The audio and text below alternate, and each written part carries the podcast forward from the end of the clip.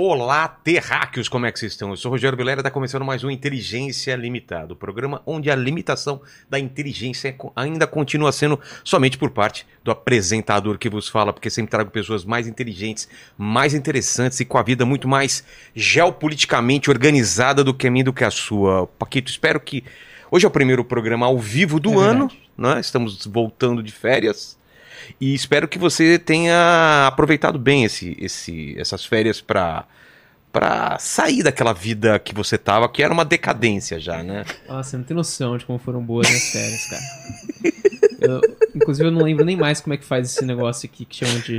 Tá, de então vai, vai, lembrando no decorrer aí do, do, do, episódio, tá bom? Beleza. Como que vai ser a participação? Você lembra como que fala agora? Vou tentar lembrar. Galera, eu acho que você pode participar dessa live mandando seu superchat pra gente com a sua pergunta ou seu comentário aí. Então, pode mandar seu superchat aí com a sua dúvida Exato. aí sobre o tema que a gente vai falar que a gente lê aqui no final, lembrando sempre que a gente lê aí as melhores das melhores perguntas e ou comentários, então capricha bastante para fazer valer o seu din-din, fechou? Sim, e falar que se você perdeu, a gente fez vários programas nas férias aí, que foram tem uma, tem uma sobre tecnologia dos próximos mil anos que Esse é da hora. todo mundo tá comentando que, que é um dos melhores programas que a gente já fez até agora, hein? Tem também é, programas é, sobre história de guerra, né? Isso. Fizemos a maior batalha de todos os tempos, União Soviética versus Alemanha, Batalha da Segunda Guerra Mundial. sobre o Brasil na Segunda Brasil Guerra. na Segunda Guerra, então assistam que tá muito legal. E hoje a gente vai falar sobre Taiwan. Taiwan, Oliver. Taiwan. Obrigado por ter, por ter vindo. É, você sugeriu esse tema porque é, a gente e a gente percebeu que ninguém tá falando sobre isso. Pois e, é. é um, e, e, e, a gente tá conversando antes aqui, é um tema totalmente não só interessante, como pode mudar toda, todo o tabuleiro aí do, do mundo. Mas vamos falar isso e muito mais coisa. Então, bom ano pra gente, hein, Oliver? Tomara pra que nós. esse ano, né, a gente tem um ano mais, mais tranquilo. Mas pode ser que Olha, não seja. Não, eu não acho, viu? Para os analistas geopolíticos, é. é. quanto mais instabilidade, melhor, entendeu? Mais Para os analistas geopolíticos e os psicólogos. essas é. duas. E, e, os podcasters, né? Isso, também. É, pra assim, também. Pra, dizer, esses três grupos é ótimo. é, a gente vai, sempre vai ter assunto.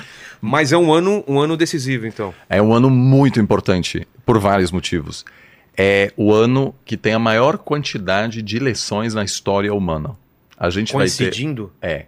A gente vai ter é, em mais de 40 países eleições nacionais. Se a gente incluir as eleições para o Parlamento Europeu, mais de 70 países. Além disso, em grandes países tem eleições municipais, como aqui no Brasil. Então, se a gente juntar tudo isso, quase metade da população mundial vai participar desse mega processo eleitoral. Então, uma quantidade inédita de eleições. É, agora, algumas dessas eleições não serão livres, porque hoje em dia um ditador, em qua quase todos os ditadores, apesar de serem ditadores e não haver uma é, participação política real da população, querem organizar eleições para produzir um, um verniz de legitimidade um democrática. Então, assim, eu diria que talvez um terço dessas eleições todas serão assim, mais ou menos. A gente já meio que já sabe o que vai acontecer. Então, Sim. por exemplo, é, no dia 7, agora, é, alguns, não, é, dias atrás, teve eleições em Bangladesh. Só que o, o governo é, montou uma perseguição da oposição, é, controla boa parte da mídia, tanto que a oposição é, boicotou as eleições. Então, no fundo, é um país de um partido só e ela, obviamente, obteve a vasta maioria é, dos votos. Vai ter eleições na Rússia, que também a gente já sabe que é. vai ganhar. Vai ter algumas eleições onde o governo tenta influenciar, provavelmente em função disso terá vantagem decisiva, mas às vezes um governo perde as eleições, mesmo meio que jogando de forma, de forma suja. Sim. Isso também acontece. E tem um monte de eleição aberta, competitiva, sem saber quem vai ganhar, os Estados Unidos é, Índia, Indonésia, Paquistão, México, Bélgica, Reino teve, Unido, África do Sul. Turquia há um ano, dois anos atrás, não foi? Sim. É, foi importante é, também. Isso, isso. Então, assim, isso, onde houve bastante expectativa é, por parte da oposição. Eu estava lá quando quando estava para acontecer as eleições, estava todo mundo falando sobre isso. Sim. Que poderia mudar sim. muito o rumo mesmo. É. Então, meramente em função da quantidade de eleições, a gente vai ter muita surpresa. Por quê? É, em 40 eleições, algumas delas ocorrerão de forma inesperada. Né? A ciência política a gente consegue fazer pesquisa de opinião. Na Argentina gente... vocês esperavam? É, sim. É, um, é, um é, acho que acho que assim, basicamente ao longo dos últimos 5, 6 anos, ninguém conseguiu se reeleger na, eh, na, na, América Latina. Por quê? Porque o crescimento era tão baixo e o descontentamento era tão profundo Queriam trocar. que ó, ser governo é, é a pior coisa que pode. Então, assim, a gente viu uma onda de sentimento, uh, sentimento anti-establishment. Então, Brasil, Colômbia, Chile, é, Bolívia, é, Argentina, em todos esses lugares a oposição ganhava. Então, sim, o nosso palpite foi de que a, a direita ia ganhar, porque você tem um país numa situação catastrófica do ponto de vista econômico. É, e o ministro da Economia deste governo que estava governando enquanto o país colapsava era o, o, o candidato da, do, do, do partido governista. Então, era muito difícil para ele explicar para a população é, que, que ele merecia um mandato como presidente da Argentina. Então, é, o, o Milley ganhou porque era o cara mais mais diferente, por assim dizer, da, da, do governo. As pessoas queriam algo completamente diferente. Elegeram o Milley, que não tem maioria no Congresso, então vai ser muito difícil para ele implementar muita coisa. É, mas, assim, a gente vai ter eleições com grandes consequências internacionais, porque os eleitos não só mudam a política interna, mas também mudam a estratégia internacional. Né? Então, Trump pode voltar. E amanhã vai ter uma eleição muito importante, é, porque Taiwan é hoje um dos principais focos de instabilidade geopolítica global. É, eu devo dizer, entre Oriente Médio, Ucrânia e Taiwan, talvez esse terceiro seja o mais perigoso, onde mais há risco de confronto de grandes potências. Então, se você me perguntar é, se começar a Terceira Guerra Mundial em algum momento ao longo da próxima década, o que, que, você acha? Qual é o cenário Qual mais estopim? provável? Qual estopim eu diria, é, eu diria é, Taiwan. É, então, assim, muito importante Essa a gente falar disso. É. Agora, antes de começar, eu queria te dar um presente. é, se chama presente inútil, É. só que esse eu acho que é útil. É útil? eu ouvi falar, eu não sei se é verdade, que está rolando um, um consumo excessivo de, de refrigerante, etc. E aí eu achei interessante, assim, de trazer aqui um chá verde de Taiwan, Poxa. entendeu? Agora, você tem que tomar frequentemente, né? Então você está pensando em tomar essa Coca-Cola, você vai fazer um chá verde. É só. muito bom. É meu chá preferido. É, é o melhor que tem, eu acho. E minha minha mulher é opinião. do. É do chimarrão, ela toma chimarrão todo dia. Ah, então ela vai gostar também. Pô, eu adoro chá. Aliás, É. eu precisava começar a fazer chá aqui, hein? Eu, eu sou do. Ó, eu adoro chá. Na próxima, Mas esse próximo chá quente episódio. ou gelado que o pessoal toma lá? Quente. Quente? O long é um, um chá é, verde é, e ele cresce na região central de Taiwan, que é a, a região mais montanhosa. É, porque na, na, em Taiwan o que eles vão dizer é que o, o- chá precisa de é, temperaturas baixas também. Ele, ele não pode crescer assim num, é, num- num- em temperaturas é, tropicais. Ah, E o Taiwan, por, por incrível que pareça, tem uma temperatura meio tropical. Tanto que taiwaneses que chegam aqui no Brasil, eles se acostumam muito rápido porque é, é um país de temperaturas elevadas, só nessa faixa da montanha é, que você tem um- uma situação climática diferente. Então, é, eu acho que você vai gostar. Vamos, Pô, vamos ver. Você é do assim. chá, então? Cara, na verdade, eu tô tentando ser mais do chá, mas eu tô meio viciado em café, entendeu? Então, É. assim, mas às vezes é bom dar uma, dar uma, Uma variada, assim. né? é, é. Mas, assim, eu, eu, eu achei um tema super importante porque se você acompanha os jornais no Brasil, todos os jornais, não importa a orientação ideológica, você praticamente não lê nada sobre o Taiwan.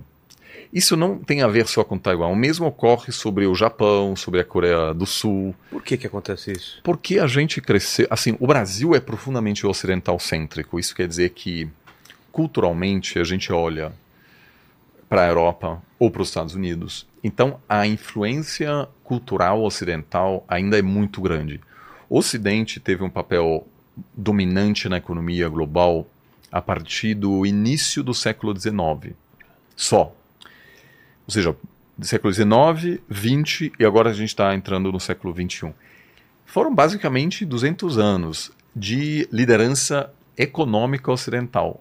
Durante esse período, o Ocidente conseguiu de fato é, se projetar bastante né, em termos de, de regras, normas, ideias culturais, etc.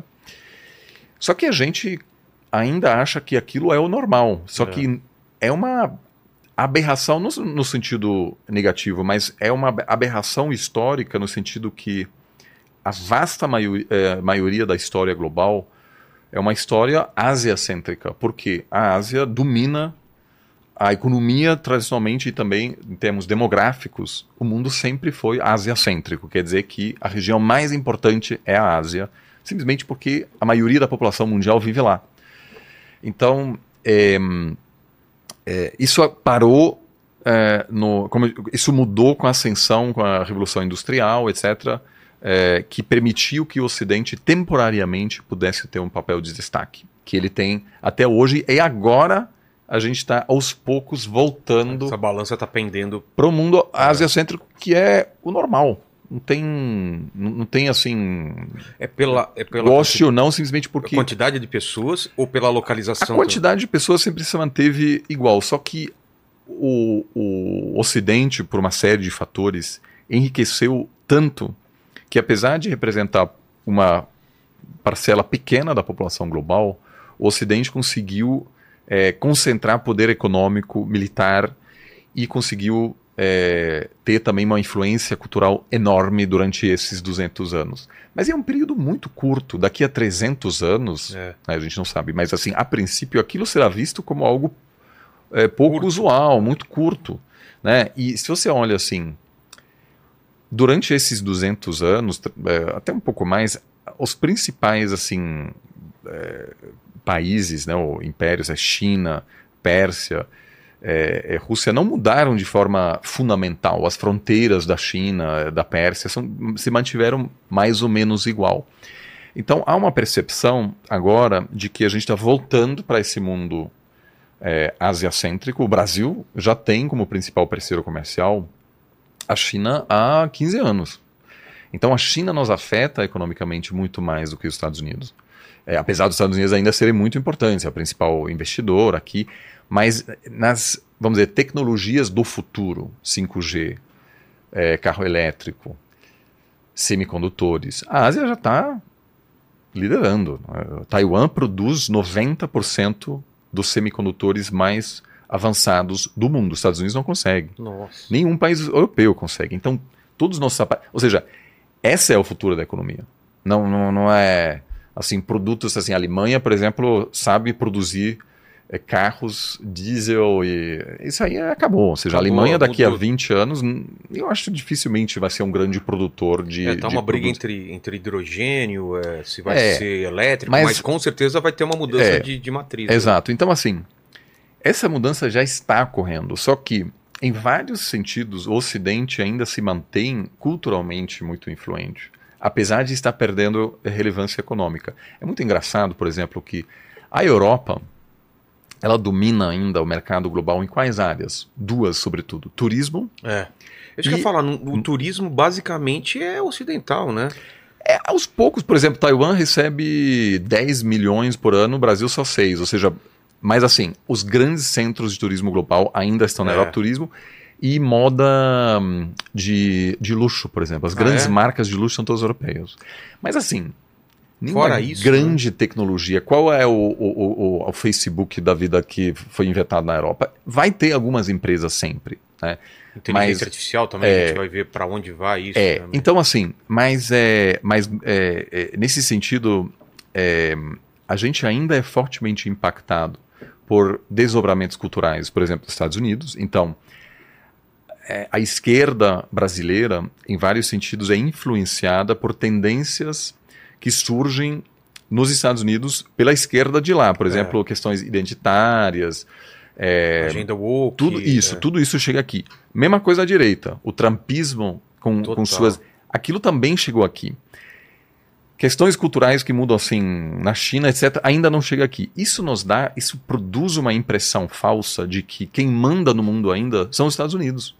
Só que na realidade, hoje, a influência real econômica e até militar é incomparavelmente menor hoje do que 30 anos atrás. Né? Os próprios Estados Unidos têm uma muita dificuldade de controlar o que acontece no Oriente Médio, por exemplo. Estão tentando é, tranquilizar e estabilizar a situação e não conseguem. Por quê? Porque, é, porque o peso dos Estados Unidos no Oriente Médio já não é mais o mesmo. A Arábia Saudita está de olho também na China. É. Ou seja, é, a África também. Quem compra a maioria, é, a quem compra a maioria do, do petróleo da Arábia Saudita hoje é a China, não são. Então, os Estados Unidos chega lá, é um ator importante, os europeus são importantes, mas a China hoje tem muito mais peso econômico ao redor do mundo do que os Estados Unidos. Só que como a gente não acompanha a cultura chinesa ou japonesa muito, ou um pouco aqui, né, coreana, mas assim, está começando assim. E como são culturas mais diferentes, o Brasil acaba ficando numa situação em que a gente olha para o Ocidente de forma excessiva. Isso não é um argumento anti-ocidental. É, eu, por exemplo, acho que a gente precisa acompanhar o que acontece nos Estados Unidos, na América do Sul, na Europa, na China. Só que se você olha a relevância econômica para o Brasil, os jornais, os canais de televisão têm um viés pró-ocidental. É. E eu já falei sobre isso com jornalistas, etc. Isso é, é o que o pessoal quer ler. Se colocar também o pessoal não procura. Então não você ter... fala assim, manda lá o correspondente para falar das eleições é, é, na Ásia, em algum país da Ásia. O pessoal não, eles falam assim, as pessoas não, não compartilham, etc. Por quê? Porque é muito diferente.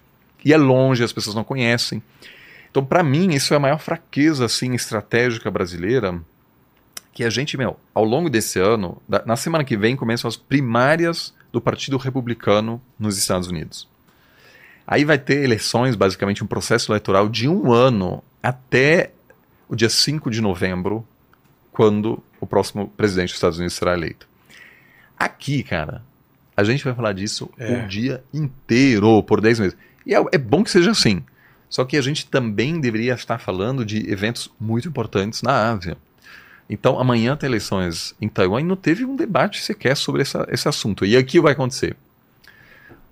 Vai dar problema depois, porque o cenário mais provável é que ganhe um candidato que no passado disse que é a favor da independência de Taiwan. E a gente vai falar mais sobre, sobre isso. Aí a China, vamos supor que reage na semana que vem, etc. Tem algum confronto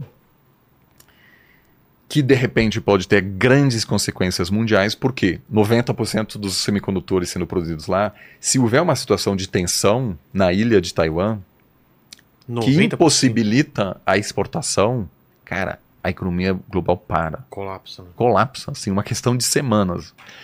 E aí todo mundo vai falar, nossa, o que está acontecendo? Aí, então é, é, é, bom que a gente esteja falando um dia antes das eleições para ter um pouco de, de conhecimento, para já estar tá meio que é. preparado para entender. Porque aqui também, como sempre, isso é não só no Brasil, é um assunto meio ideológico. Né? China é, que diz a China, a, a, a, República Popular da China, com o governo em Pequim, diz aquilo é uma província rebelde. É, é, a gente quer a reunificação, a gente quer trazer eles de volta. A gente vai falar um pouco sobre a história taiwanesa, que na verdade não é bem assim, porque é, Taiwan tem uma história muito mais complexa do que, muito diferente da história chinesa. Mas pessoas de esquerda, aqui no Brasil e ao redor do mundo tendem a ter mais simpatia com esse argumento chinês de que Taiwan não deve ser um país independente e que a, é, é, faz parte da China e a China é, deve ter o direito de controlar Taiwan do mesmo jeito que controla Hong Kong, por exemplo, que se reunificou com a China em 1997. Aí pessoas é, à direita mais cética em relação à China talvez vão dizer, olha, é, eu, eu, discordo dessa postura, eu acho que a, a Taiwan deve ter uh, o direito de autodeterminação, eles não querem fazer parte da, eh, da China comunista. Mas a gente não pode olhar para essa situação a partir das nossas preferências é, ideológicas, porque senão a gente vai acaba tendo uma análise enviesada. Né? Então, é, é, é geopolítica é. Né, tem, que, tem que olhar sem, sem essas preferências, ou é preciso pelo menos reconhecer os próprios vieses para a gente não torcer para um lado para outro. É. Em vez disso, é preciso pensar de que forma isso pode impactar a gente, de que forma a, a economia brasileira pode se preparar para uma possível tensão. Então isso eu acho que é, a necessidade de falar sobre isso ela vai além de Taiwan. Ela, é, é, a gente, o país precisa de certa forma de um reajuste da sua orientação estratégica. Já tem hoje um número crescente de analistas que acompanham o que acontece na Ásia. Já tem mais pessoas que estudam chinês, é, que têm vivência lá. É um país mais difícil de se entender. Todos os países da Ásia, a princípio, são. Taiwan é um caso à parte porque é uma democracia super transparente, super vibrante. Então é, é um país mais, difícil, mais fácil de se entender. Mas eu acho que com cada ano que passa e a relevância econômica da Ásia crescendo ainda mais, esse viés mais da gente a gente acompanhar cada detalhe da política americana ou europeia e ignorar grandes questões na Ásia, isso vai ter um custo em algum momento. É. Né? Porque a gente ignora tendências. Por exemplo, no ano passado, do nada, sumiram dois ministros do, de, chineses. Sumiram. Assim, é, e eu acompanho assim, a política chinesa. Do nada sumiu o ministro das Relações Exteriores e o ministro da Defesa. E ninguém sabia o que estava acontecendo, etc. E depois de um tempo, a China nomeou outros ministros ambas, as, ambas essas pessoas que sumiram, eu achava que teriam muito futuro, eram pessoalmente escolhidos pelo presidente Xi Jinping, e aí somem, a gente não sabe exatamente o que está acontecendo. Alguma coisa está acontecendo na China. Eu não acho que a China vai passar por um colapso em breve, nada disso. Mas claramente é, existe alguma tensão porque o governo não fez um anúncio dizendo: olha, a gente vai trocar nosso ministro. Ele provavelmente foi preso deve ter sido algum caso de corrupção. Tem alguns boatos que dizem que o ministro da Defesa teve eh, ligações com o Serviço Secreto Britânico, não dá para saber, né? É muito importante tomar cuidado com essas coisas. Mas assim, vamos supor que se do nada tiver, ou seja, se tiver no ano, no ano que vem, por exemplo, tensões políticas reais na China, aqui a vasta maioria das pessoas vai ficar totalmente, nossa, Perdido, não sabia. Né? Enquanto há alguns sinais, pode não acontecer nada. Mas é preciso ficar de olho para a gente não ficar é, despreparado. Né? Então, acho que esse caso de Taiwan é um caso legal para entender um dos principais, e que eu vejo hoje como maior risco geopolítico da atualidade, apesar da briga no Oriente Médio e apesar da guerra na Ucrânia. Vamos. A gente tá com o mapa aqui. Sim. Coloca na tela para o pessoal. Eu não sei se essa é uma pergunta pertinente, mas essa ideia de Ocidente e Oriente leste e oeste, ela, ela, essa linha passa onde? O que, que a gente considera Ocidente e Oriente? Porque. Excelente pergunta. E olha, esses conceitos são vagos, eles têm uma conotação política e essa, essa conotação muda é. de acordo com a época.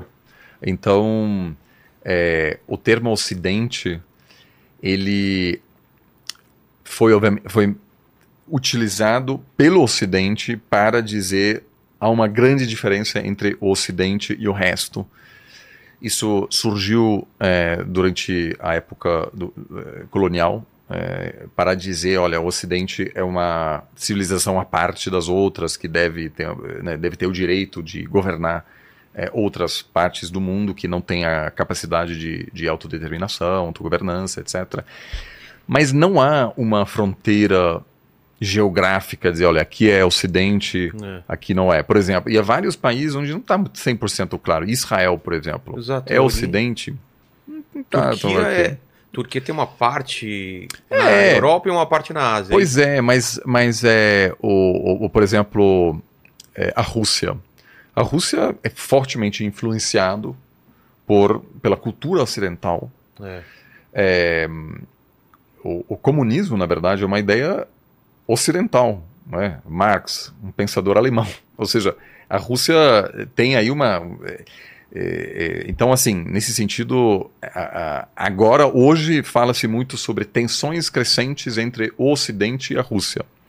Mas, na verdade, esses conceitos eles são muito é, flexíveis de acordo com como a gente quer utilizar. O centro do Ocidente, tradicionalmente, tem sido na Europa. Aí, com a ascensão dos Estados Unidos no século XX, que se tornou a principal potência global. Os Estados Unidos se tornaram o centro do Ocidente, o papel da América Latina no, nesse debate, o que, que é Ocidente, o que não é. é muito incerto, né? O Brasil faz parte do Ocidente, culturalmente sim, politicamente depende, né? Ou seja, não está tão claro assim. Então, esses conceitos, eles são utilizados muito, mas é também é, importante saber das limitações, assim, não está tão claro assim. O Oriente também, assim, o Oriente não é uma unidade é, explícita, não é uma lista de países. Isso aqui faz parte do Sim. Ocidente, isso aqui faz parte do, do Oriente. Então, é, Austrália é, também, né? É, faz, eu acho que isso faz mais parte do, do discurso político, né? Entendi. Um país que quer construir uma, uma divisão específica vai dizer, é, ó, nós do Ocidente, ou eles do Ocidente. O pensamento anti-ocidental, para mim até hoje, é profundamente ocidental-cêntrico, porque muitos pensadores anti-ocidentais elevam, acabam elevando o Ocidente a, uma, a um grupo assim mega importante, o Ocidente faz isso, faz aquilo, e a gente precisa resistir. Mas a gente está, e o meu último livro se chama Mundo Pós-Ocidental, porque a gente agora está em uma fase de transição para um mundo que o Ocidente, é, ou seja, basicamente a comunidade transatlântica, Europa e Estados Unidos, é importante, mas é apenas um de vários blocos que vão estar numa situação de ou tensão ou de cooperação. Então, é, é, e, e, assim, na história, isso é sempre importante lembrar também, o Ocidente foi importante na história global? Sim. Mas não tão importante assim. Ou seja, o, muitas vezes assim a gente esquece que existe um mundo pré-ocidental é. muito interessante. E muitas das coisas que existiam no mundo pré-ocidental é, é, perdão, muitas coisas que hoje são associadas ao Ocidente já existiam antes. Né? Imperialismo, por exemplo. Imperialismo é muito mais antigo. A, a, história chinesa é muito mais antiga do que a história do Ocidente. E eu acho que às vezes meio refrescante, assim, você vai para a China, ou Taiwan, ou Japão, e eles falam da própria história. É uma história muito, muito maior, mais longa do que a história europeia. Né? É, na China, é, às vezes eles falam, ah, a, toda a história dos Estados Unidos é mais curta do que a história de algumas das nossas dinastias. E a gente tem muitas, entendeu? É loucura, então, assim, é, é, é, pouca coisa. Então, assim, é, eu acho que aqui, isso é importante também, é, para falar da, de Taiwan, né? Que é, que é essa ilha... Que está estrategicamente aí e, na... Primeiro, né? Tem uma, uma relevância estratégica, obviamente, muito importante para essa região. Lembrando de novo que aquilo é o centro econômico do mundo, é o centro demográfico do mundo, ou seja, o que acontece na Ásia tem e terá consequências brutais assim para toda a economia é, global. A China, como eu disse, história é milenar, mas é, foi bastante recente, na verdade, que a China começou a olhar para Taiwan, porque os primeiros colonizadores que chegaram em Taiwan só chegaram no século XVII, foram os holandeses. Teve alguma curta presença é, portuguesa, em função disso, historicamente, os europeus chamavam Taiwan de Formosa, Ilha Formosa, foram os, italianos, é, os portugueses que deram esse nome. Mas há uma população indígena lá, que são austronésios, é, esses são povos que também vivem é, em outras partes da, da região, Filipinas, Vietnã, Samoa, é, e que grande parte da história de Taiwan é a, a história pré-colonial, né? ou seja, uma, uma, uma, cultura indígena. Aí os holandeses é, chegam é, no século XVII. Aí, em 1662, pela primeira vez, é, um, um, chinês conquista, expulsa os, os holandeses e conquista é, parte da ilha, são tribos diferentes. A, Taiwan tem montanhas no meio que corta a ilha do norte ao sul, que aliás é, é lá onde cresceu esse chá. Então é muito difícil controlar toda a ilha. É, tem, tem regiões diferentes, é difícil cruzar essas montanhas. Então os, é, os chineses ocupam, esse chinês ocupa parcialmente é, a ilha mas ele não busca integrar a ilha. Na verdade, ele usa Taiwan para combater a dinastia é, é, é, Qing da época. Então, é, e a, a, é, a, o governo central da China demora muito tempo para anexar a ilha e formalmente só torna Taiwan província em 1887. Mas mesmo assim, não controla toda a ilha. Ou seja, estamos falando de uma história muito recente. Lembrando que a, a China tem uma história milenar, milenar, de, de milênio mesmo. Né? A, a, história ocidental é nada em comparação. Então, e teve até um incidente importante no, no fim do século XIX, quando um, uma embarcação americana, durante uma tempestade, é, chega é, no litoral de Taiwan. E as pessoas desembarcam lá no, no, no, litoral e são massacrados por uma tribo local. Todos morrem. E aí os Estados Unidos é, emite uma nota de protesto ao governo chinês. Diz, sacanagem, né? Assim, vocês, vocês precisam, vocês vai tomar cuidado. E aí, aí, o governo chinês diz, olha, a gente não controla essa parte de Taiwan. É, portanto, é, esses atos não ocorreram em território chinês. Né? Ou seja, é, não não há uma longa, uma presença de longa data chinesa, de cultura chinesa.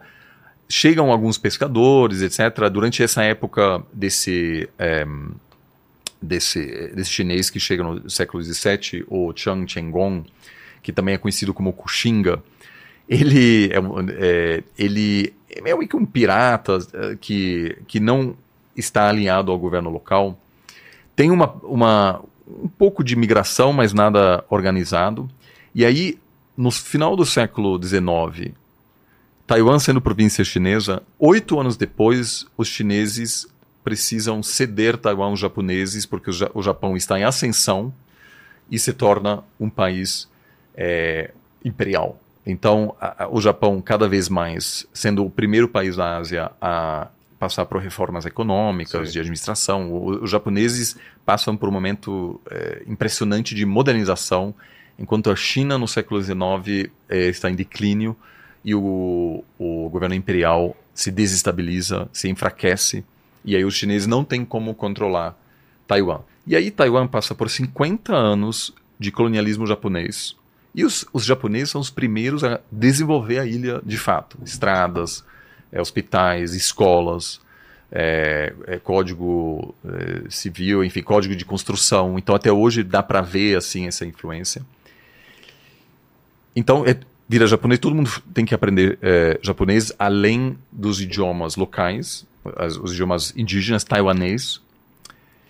E aí a, é, os, os, durante a Segunda Guerra Mundial, o Ocidente se junta é, a China para derrotar os japoneses e no fim da Segunda Guerra Mundial o Japão é obrigado a devolver Taiwan aos chineses, que na época é um governo que é a República da China, que é a bandeira que é hoje de Taiwan. Ou seja, ele não, ainda não é comunista porque o Império Chinês é, colapsa é, em 1911, totalmente enfraquecido.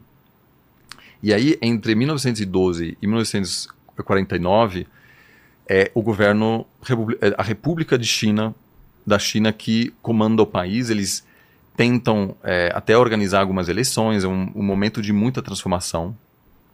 É, e o, um dos, uma das pessoas-chave para é, que, que, inicia esse processo de revolução e da, da, fundação da República da China é o Sun Yat-sen. Tem até uma, uma foto é, dele aqui. E até, aliás, eu queria também, quando você for para Taiwan, eu trouxe aqui, além do chá, hoje estou assim, te dando muito presente. Deixa eu ver se eu, eu trouxe. Deixa eu ver aqui, não, esse aqui não é, essa é minha passagem. Deixa eu ver. Você eu, eu cheguei de, do, do Rio. É, ah. cheguei do Rio. Ah, aqui, ó. ó.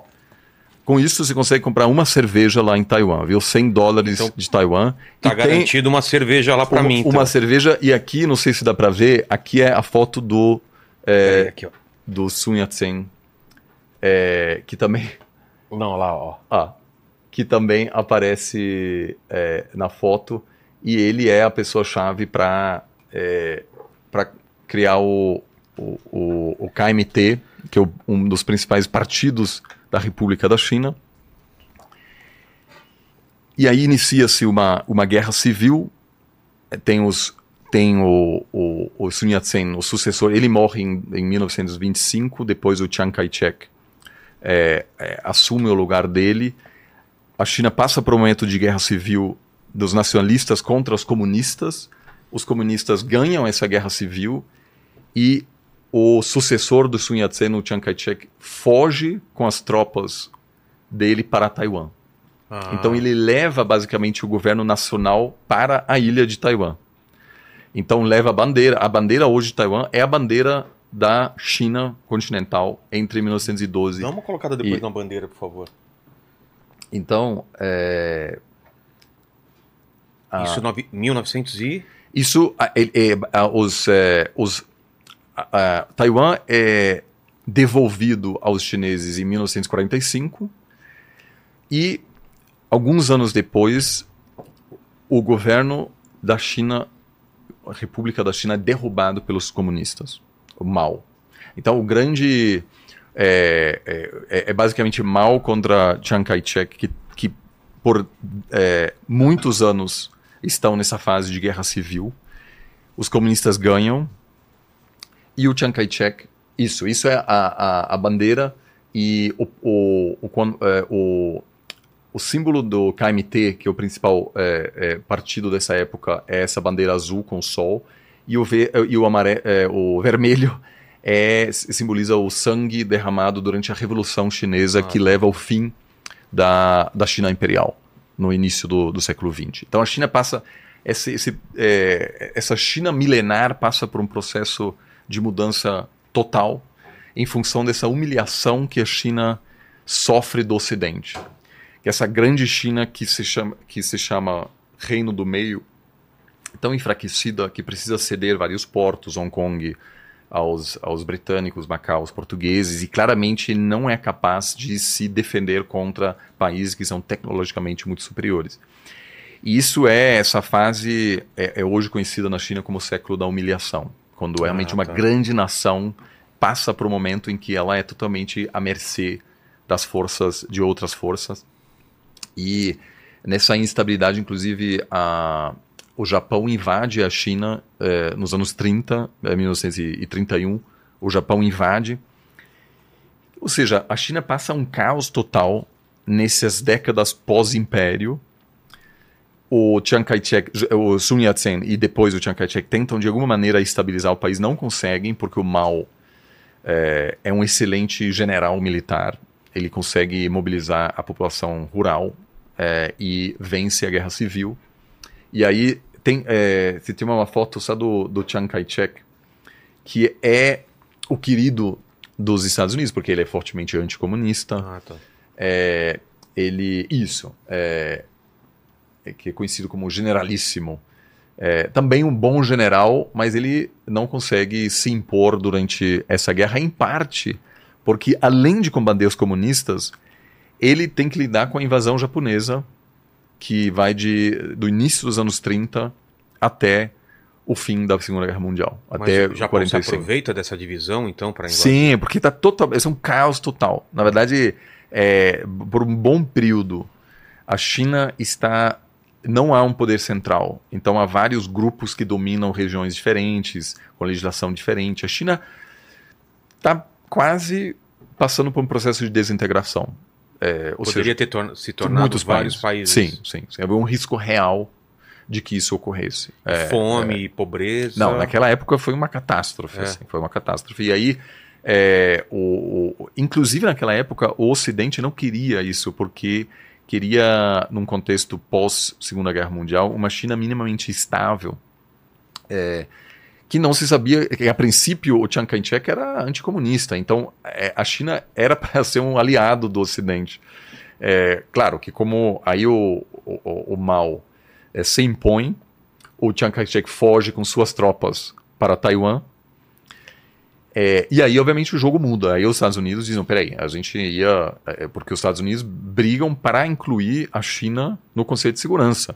O Roosevelt, depois, é, nessa fase, preparando o pós-Segunda Guerra Mundial, ele diz: a China é importante que a gente inclua a China como grande potência. É, então, assim, de certa forma, é, a expectativa é que a, a China seja talvez até uma democracia, ou pelo menos um país que possa ser um contrapeso relevante à União Soviética. Só que o Chiang perde, se foge e diz, por enquanto, a República da China é, está em Taiwan, mas já já a gente vai voltar para a China continental e derrotar os comunistas. E, e aí, obviamente, acontece uma situação interessante porque o, o Chiang Kai-shek e as tropas chegam em Taiwan e lá ninguém fala chinês. Eles falam Exato. japonês e algumas pessoas falam chinês, mas claramente não, não culturalmente tem uma relação, mas assim, é, as pessoas, poucas pessoas têm influência em mandarim, né? Então é um país muito diferente e eles se rebelam contra a ocupação chinesa. Eles fazem uma grande rebelião. Isso produz um terror. O Chiang Kai-shek se torna um ditador lá. E assim, tem uma perseguição, morre muita gente, milhares e milhares de pessoas. Tem japoneses. A população local. Também população há local. uma população é, chinesa lá, de, de, de, vários chineses que migraram ah, ao, tá. longo, ao longo do tempo para lá. É, mas o Chiang Kai-shek dá vantagens políticas àqueles que chegaram com ele fugindo dos comunistas. Então tem que, meio que uma sociedade de, de, estratificada. É. Assim. Em, em, em, resposta a essa rebelião, o KMT, o Chiang Kai-shek, impõe lei marcial por décadas. Então lá é uma ditadura de um partido único, é, totalmente anticomunista, e em função disso eles recebem apoio político do Ocidente, mas nada de democracia, e ao mesmo tempo os comunistas se consolidam na China continental. E o engraçado é que os chineses, de, né, a, a, República Popular da China, comunistas, é, in, tem início em 49 e em Taiwan estão os nacionalistas que chamam, em... chamam como Taiwan? República da China. República Aí tem a República Popular da Nossa. China e a República da China. Uma baita confusão, é. exato. E os chineses têm a sua bandeira, se puder só mostrar a, a bandeira da China hoje, que é uma, uma bandeira diferente. Tá. É, é, com simbologia diferente. É, e os, os taiwaneses mantêm né, o, o, o, sua, sua bandeira da República da China, so, querendo voltar, ocupar toda a China continental e dizer nós somos a China legítima, Entendi. não eles. E inicialmente quem representa a China na ONU, isso, essa é a bandeira chinesa. Então temos duas Chinas de repente. Aquelas estrelas, o que, que significam? Isso, na verdade, é o. o isso é, é tá inspirado na, na, ideia do Partido Comunista. É, ah, tá. é, e essa bandeira hoje é a bandeira oficial da República Popular é, da China, enquanto a bandeira de Taiwan é, é a da China entre 1912 e é, até 49 e hoje é de Taiwan. Só que os comunistas obviamente dizem que essa galera lá em Taiwan perdeu a guerra, acabou. É, a gente quer incluir Taiwan e esses, essas pessoas não, não devem, eles precisam aceitar que foram derrotados e Taiwan um, uh, voltará a fazer parte da China continental. E o, mas o Chiang Kai-shek diz, cara, nada a ver, nós somos a China real.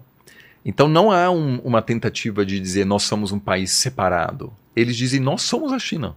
A Os era, comunistas era retomar é, a, só, a, China, a China continental. É, só que daí tem uma crise militar, tem alguns confrontos militares e os Estados Unidos intervêm para ajudar aos taiwaneses na expectativa de que lá na frente os taiwaneses vão retomar o controle ah. de toda, toda a China continental. E aí a China percebe, cara, a gente precisa de armas nucleares e rápido, nos anos 50, e desenvolve um programa nuclear. Com a ajuda de quem?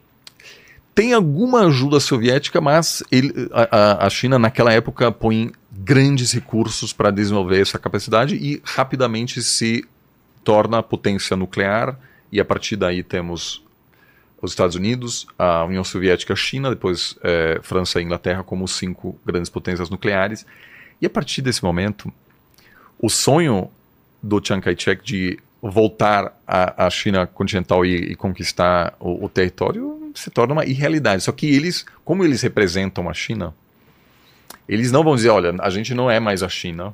A gente, eles até se chamam China livre e naquela época, no Ocidente, pelo menos, é, é China livre e China vermelha. São, são, são essas duas, né? E, a, a, a e o, o Chiang Kai-shek, ou Taipei representa China na ONU até 1971, no Conselho de Segurança. Oh. Ou seja, quem está sentado no Conselho de Segurança representando a China é o governo de Taipei, que é a capital de, de Taiwan, e não é, Pequim. Até que nos anos 70 real, as realidades geopolíticas se impõem, o cara fala, a gente não pode fingir que é. aquilo seja a China oficial. Tem, a gente precisa reconhecer que é, os comunistas Venceram, estão no poder, estão lá, e aí exige, é, acontece uma troca que o, o governo de Taipei é expulso da ONU e os chineses chegam lá e começam a representar a China e dizem tem uma China só. E naquela época os Estados Unidos aceita isso porque está querendo se aproximar da China para possivelmente é, isolar a União Soviética. Ou seja, mesmo sendo comunistas, os, os, os Estados Unidos têm algum, alguns planos de querer utilizar essa aliança para complicar a vida da União Soviética, porque já naquela época tem muitas tensões entre China comunista e a União Soviética. Apesar da ah, é? proximidade, é, tem não foi uma nunca foi uma relação tranquila entre os dois que tem interpretações ideológicas muito diferentes rivalidades também só que agora então isso é basicamente a história. Então tem em Taiwan até hoje uma velha guarda que diz nós somos a China verdadeira. Taiwan tornou-se uma superpotência econômica. E por quê? Por vários motivos. É, como eu disse, até os fim dos anos 80, um país autoritário, né, com pouco espaço para direitos humanos, liberdade de expressão. Só que daí, com a, a Guerra Fria acabando, um grande fenômeno da Guerra Fria foi o que? O, o ditador que recebe apoio do Ocidente porque diz eu sou anticomunista. Ah, tá. E o Ocidente meio que topa porque, apesar de dizer, olha, é, por favor, se você quiser perseguir sua posição, faça de maneira mais escondida possível. A gente, a princípio, gostaria que você fosse mais democrático, mas já que você é anticomunista, eu vou bancar você. Bancar você. E, e muito, o Ocidente acabou muito bancando dinheiro. muitos ditadores terríveis, é. porque esses ditadores conseguiam se é, projetar como anticomunistas. Foi um truque muito comum é, durante essa época. E aí acabou a Guerra Fria e até a própria China comunista passa por um processo de, não, eu não diria abertura, mas certamente alguns debates nas universidades interessantes, etc. E aí a, a Taiwan percebe que, a não ser que passe por um processo de democratização, pode perder apoio do Ocidente. Porque o Ocidente já não está aí para apoiar esse, um, um, governo que claramente não tem é, nenhuma legitimidade democrática. E abrem e dá muito certo é impressionante. Tem uma série de grandes movimentos, não foi só, vamos dizer, de, de, de cima para baixo. Eles passam por um processo muito bacana de, de democratização. De, mas a parte de educação, a parte de. Sim, tem. De, de parque industrial, tudo isso estava como? Tava.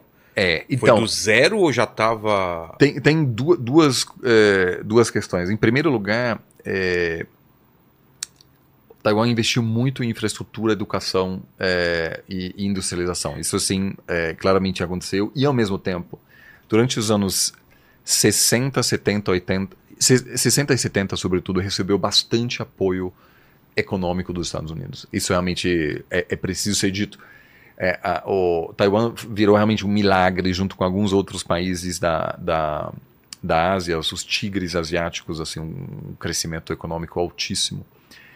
É, e em função disso também formou-se uma classe média. E aí aconteceu algo que é muito típico: a classe média surge e dizem: Olha, eu estou economicamente bem, mas o que me incomoda é que eu não tenho direitos políticos, então queria participar um pouco né, de, de quem me governa.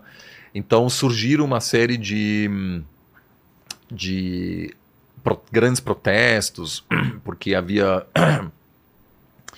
jovens perguntando assim, mas é, somos, né, que, que houve muita interação, intercâmbios com é, universitários, com o Ocidente, então formou-se uma elite é, ciente, assim, de que Taiwan era autoritário e, o, o resto, e muitos outros países estavam passando por um processo de democratização.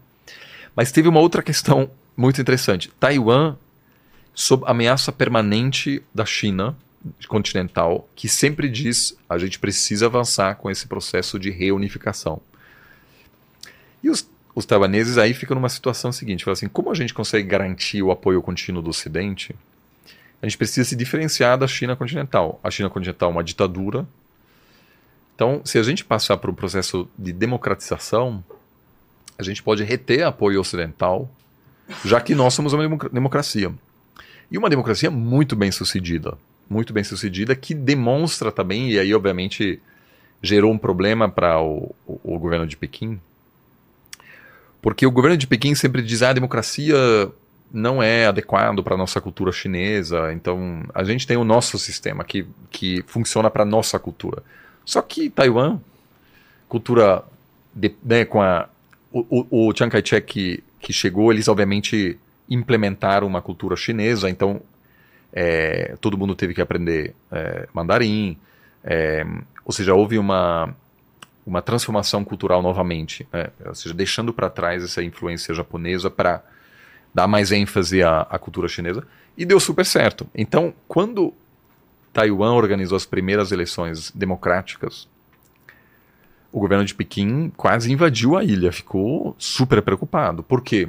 Primeiro, a população da China continental viu os caras estão organizando uma eleição democrática. Poderia ir para lá esse, esse movimento. Exato. Então, assim, houve. É, colocaram várias. É, parte da marinha é, chinesa chegou a ameaçar é, Taiwan.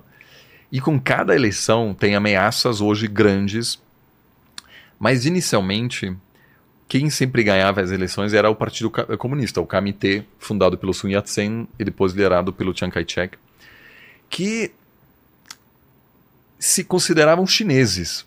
Então, eles não queriam assim romper com a China continental, porque era meio que a mesma coisa. E agora, só que com num, numa nova fase, em que a vasta maioria das, dos moradores da ilha de Taiwan nasceu lá, ou seja, não é mais a galera que veio da China fugindo dos comunistas. Agora a galera que nasceu em Taiwan.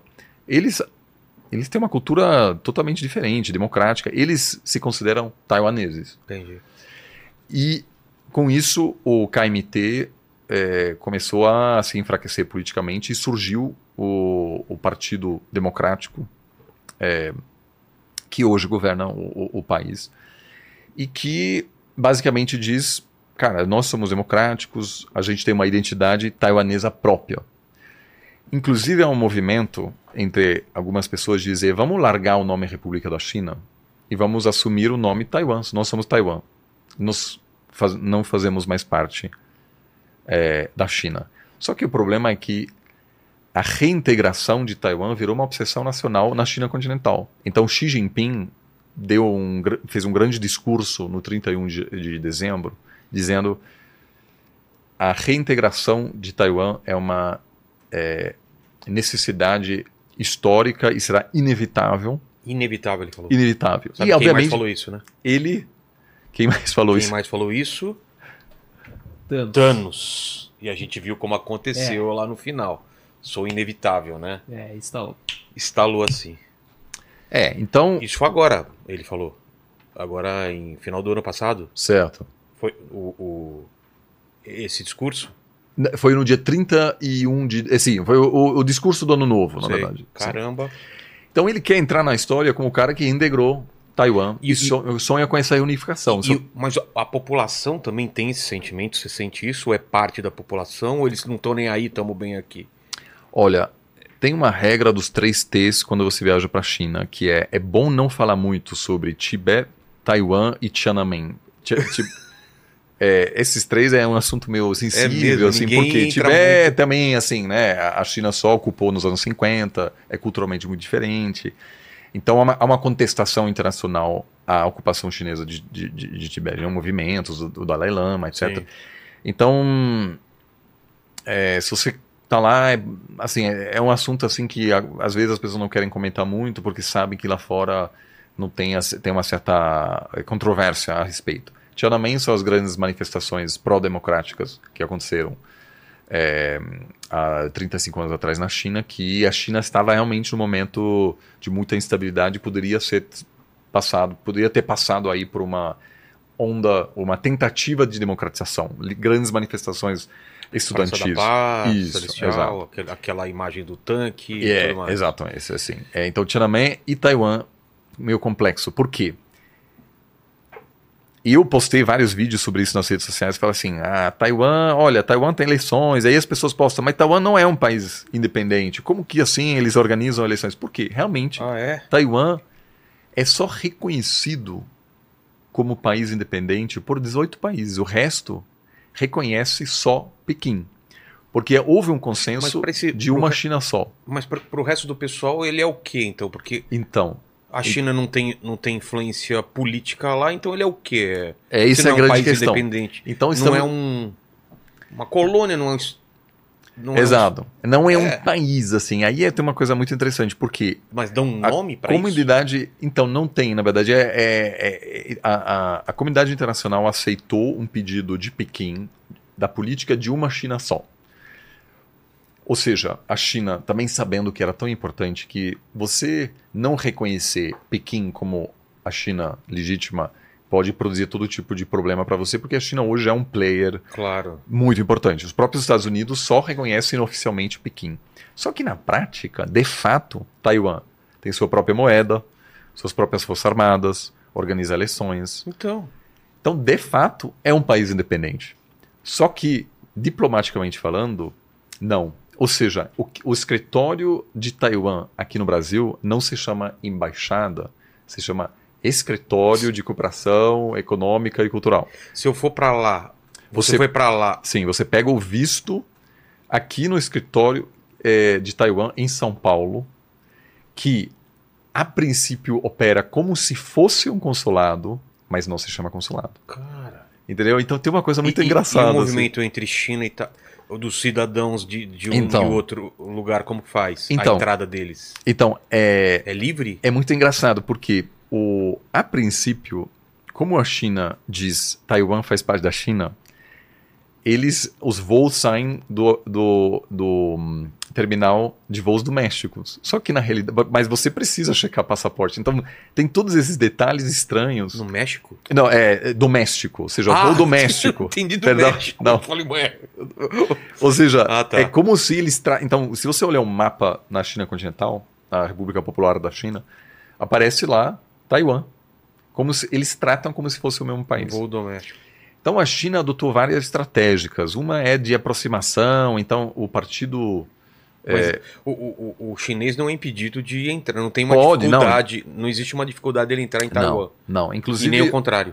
Não, inclusive tem uma questão assim que o parceiro comercial mais importante de Taiwan é a China continental. Ué? Então, assim, eles têm uma, uma, uma ligação importante, mas ao mesmo tempo, Taiwan, em vários sentidos, atua como se fosse um país. E 18 países reconhecem a China, é, é, é Taipei, como a única China legítima, entre eles oh. o Paraguai. Então, o Paraguai não tem relações diplomáticas oficiais com o governo de Pequim. Mas, na prática, tem muito paraguaio que viaja para Pequim. Então, também tem o mesmo esquema. Tem um escritório onde para, os paraguaios podem pegar visto para a, a, China, a, a, República Popular da China. Sim. Então, assim, eu acho que esse caso é muito interessante porque, assim, tem a, a parte oficial, mas os Estados Unidos têm uma ampla cooperação com Taiwan como se fosse um país. Ajuda militar pra caramba, treinamentos entre as Forças Armadas, os, a Coreia do Sul, o Japão, todos esses países têm muita cooperação com Taiwan. A gente, por exemplo, a FGV tem parceria com faculdade taiwanesa. E tem parceria também com faculdade é, na República Popular da China. E a China sempre tentou inicialmente dizer: venham para cá, façam parte do nosso país, e a gente vai seguir essa regra de um país, dois sistemas. Ou seja, vocês chegarão a fazer parte da República Popular da China, mas a gente, vocês podem organizar eleições do jeito que vocês quiserem, assim, mantenham assim, mas a gente é uma China só. E por muito tempo os próprios taiwaneses até estavam assim, pensando, Ah, tá. faz sentido, nós somos chineses afinal. É, porque a ideia de ocupar Taiwan nunca era para ser um país diferente, era para ficar lá, para depois voltar e derrotar os comunistas. Só que acabou nunca acontecendo. E os comunistas não tinham poder é, militar para conquistar Taiwan. Então, uma situação de estabilidade. É, então, é, inicialmente havia, e o, o Xi Jinping até hoje fala da reunificação pacífica. Só que hoje, se vai para Taiwan, meu, os caras, para que, que eu vou pa- fa- eh, fazer parte de um país eh, comunista? Por quê? O o, o Xi Jinping falou, o, na, não, na época, até o, antecessor dele, mas a, a- o governo de Pequim falou mesmo quando Hong Kong, colônia- ex-colônia britânica, voltou a fazer parte da China. Falaram, ó, um país, dois sistemas. Vocês lá, com suas eleições, tinha até uma certa estrutura democrática, eh, eh, sociedade civil vibrante em Hong Kong, liberdade de expressão total. Só que hoje, é, mais de 20 anos depois da reintegração de Hong Kong, Hong Kong mudou muito. Hoje não tem mais liberdade de expressão. É, então a China, o governo de Incorporou Pequim mesmo. incorporou. Ainda É um pouco diferente. é um pouco diferente, mas a tendência não é boa. Então, milhares de acadêmicos e ativistas de Hong Kong fugiram para Taiwan. Por quê? Queriam man- se manter Se num manter. contexto cultural chinês, só que ter liberdade de expressão. Então, os taiwaneses estão olhando isso, falando, cara, Vai acontecer a mesma coisa. não vamos. É, então, o, teve em 2014 o, o governo da época de, de Taiwan tentou negociar um grande acordo comercial com o governo de Pequim para facilitar a interação, etc. E quando foi publicada essa proposta, muitos jovens foram para as ruas e dizendo isso é um plano do governo de Pequim de incorporar a gente e a gente não quer. A gente quer viver num país democrático. E houve assim umas grandes manifestações meio parecidas com as 2013 aqui no Brasil, sabe? Todo mundo foi às ruas, etc. E desde então a a- surgiu aí esse movimento de um pensamento de que nós somos taiwaneses. Nós não somos chineses. Nós somos taiwaneses, nós queremos ser um país diferente. E ganhou um governo com viés pró-independência. E este governo pode ganhar pela terceira vez em seguida amanhã. E muitas pessoas dizem que se ganhar, a China vai reagir, impondo sanções, ameaçando militarmente. E já vem dizendo, a a- a- o governo de Pequim disse publicamente: ó taiwaneses, esta será uma eleição e vocês têm duas opções: guerra ou paz. Ah, é? É, dizendo, basicamente dizendo, se vocês votarem novamente para esse partido pró-independência, Vamos dificultar as a coisas. gente vai ter um problema aqui. E no passado, os Estados Unidos estavam assim, falavam para esse partido atual, o, o- Partido Demo- eh, Democrático, eh, o DPP, eh, em Taiwan, olha, baixem a bola aí que a gente não quer problema com a China. Só que a relação hoje entre China e os Estados Unidos é tão ruim que se amanhã ganha o, o, o DPP em Taiwan, que é pró-independência, os americanos vão apoiar. O Biden já disse se- é, que quer mandar uma delegação. Como se isso para o governo de Pequim sempre é muito ruim, porque quando os americanos mandam uma delegação de, de alto nível, para Pequim é tipo, eles estão tratando Taiwan como se fosse um país. E que é meio E verdade. é, né?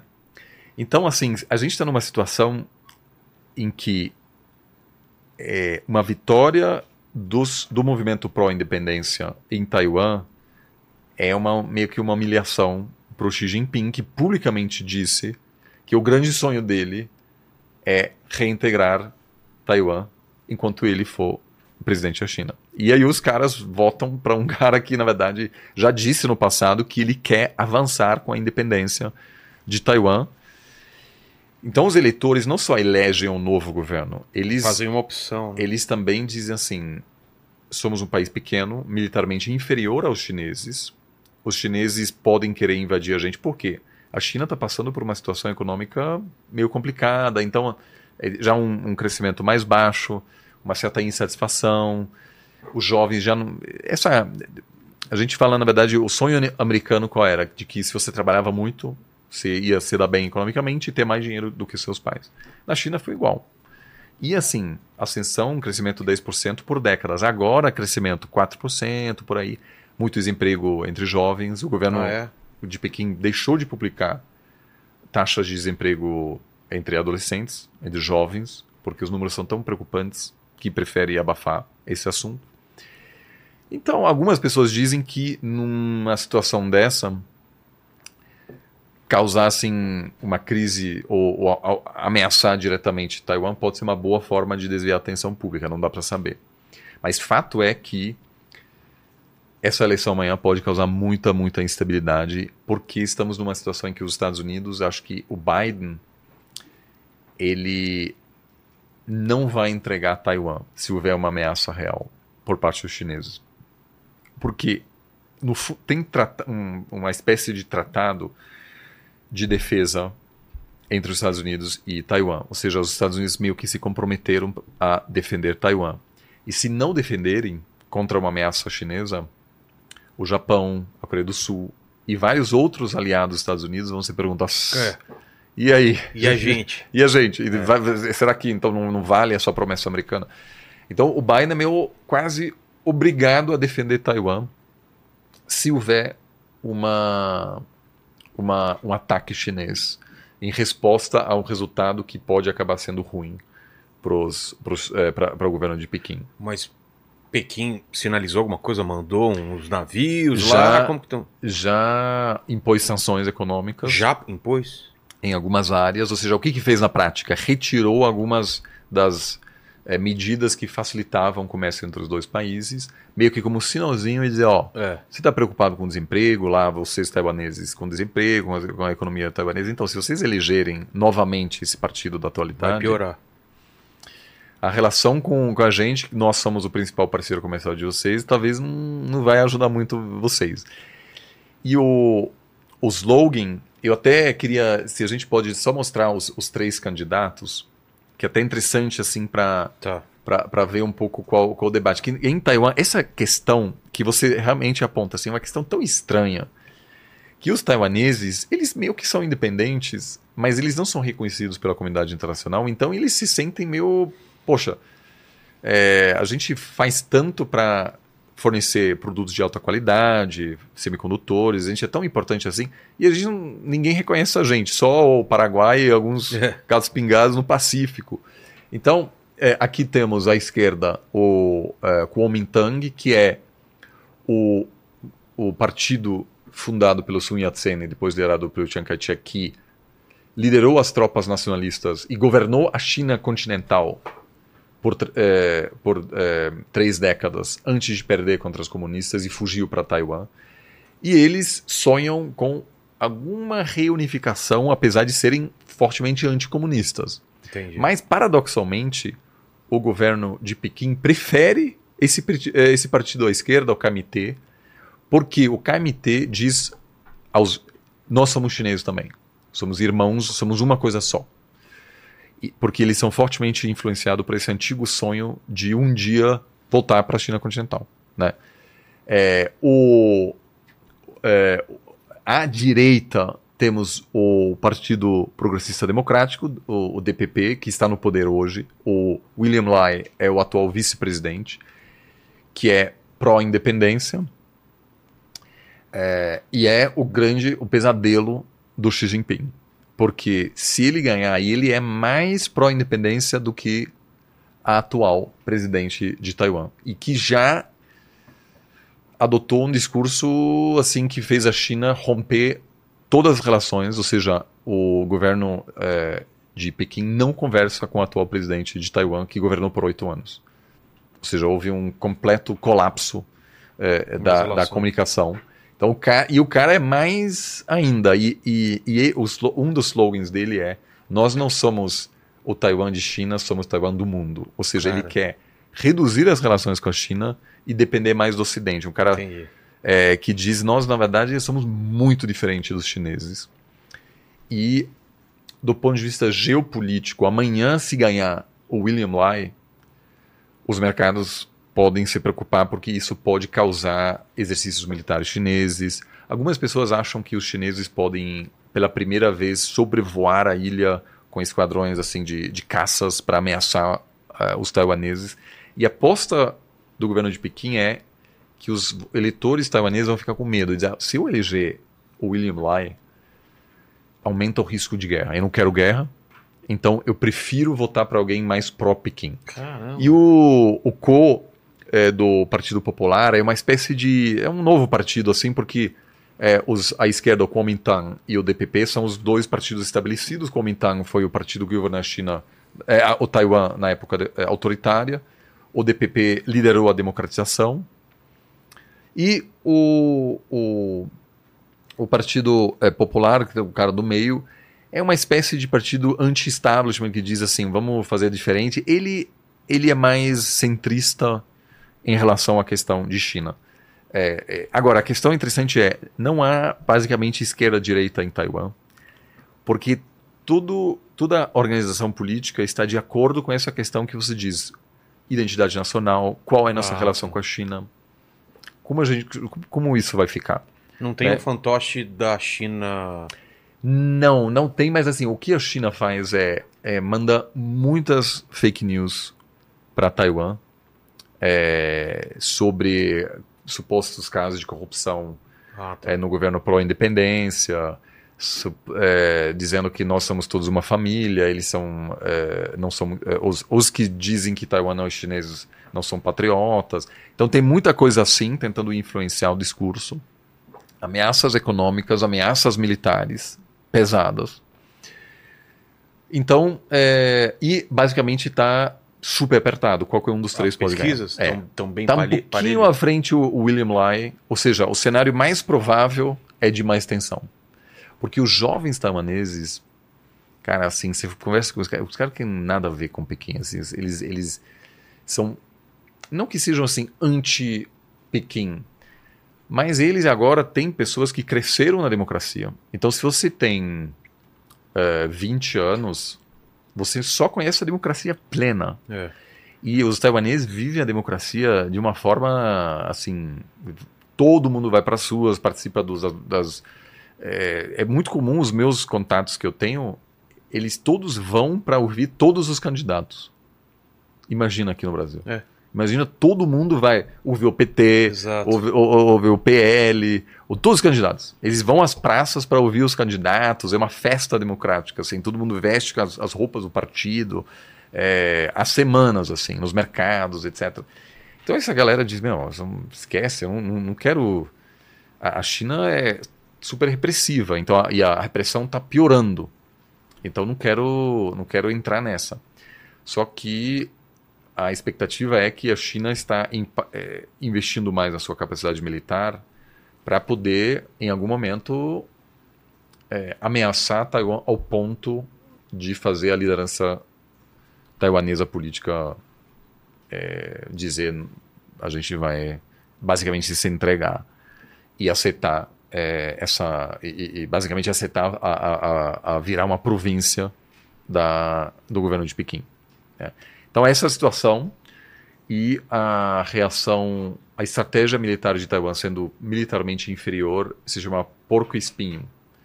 É uma estratégia de dizer: se você quer atacar a gente, você vai se machucar muito, vocês vão perder muita gente. Então, a estratégia taiwanesa é de, de produzir um efeito de dissuasão para sinalizar que se a China realmente quiser atacar, vocês vão perder dezenas de milhares de, de, de soldados, vai ser a um custo inaceitável para vocês. Que é basicamente, né? Ou seja, o, o porco-espinho é. Ele consegue se defender contra outros animais muito mais fortes, mas outros animais não mexem porque. O dano é, é grande. O dano é grande. Mas é, são todos cálculos é, incertos. A então... Rússia se, se posicionou sobre isso? Não. A, a, bom, a Rússia está muito, muito ocupado atualmente com a, com a Ucrânia, mas certamente num conflito desse estaria do lado de Pequim, que a Rússia hoje é fortemente dependente economicamente de Pequim. É, então seria é, esse ser o, o, o, principal aliado de Pequim nesse, nesse conflito é, contra, contra Taiwan e possivelmente os Estados Unidos. E aí a grande questão é, se você pergunta aqui alguém, e aí o Brasil como vai ficar? O Brasil reconhece Pequim como a China e não reconhece Taiwan. Então, o que que Pequim diz? É um assunto interno, gente, nada a ver. Vocês podem, assim, isso não é, nem é uma guerra, isso é um... São os rebeldes que estão resistindo, mas, mas vocês todos reconheceram que tem uma China só.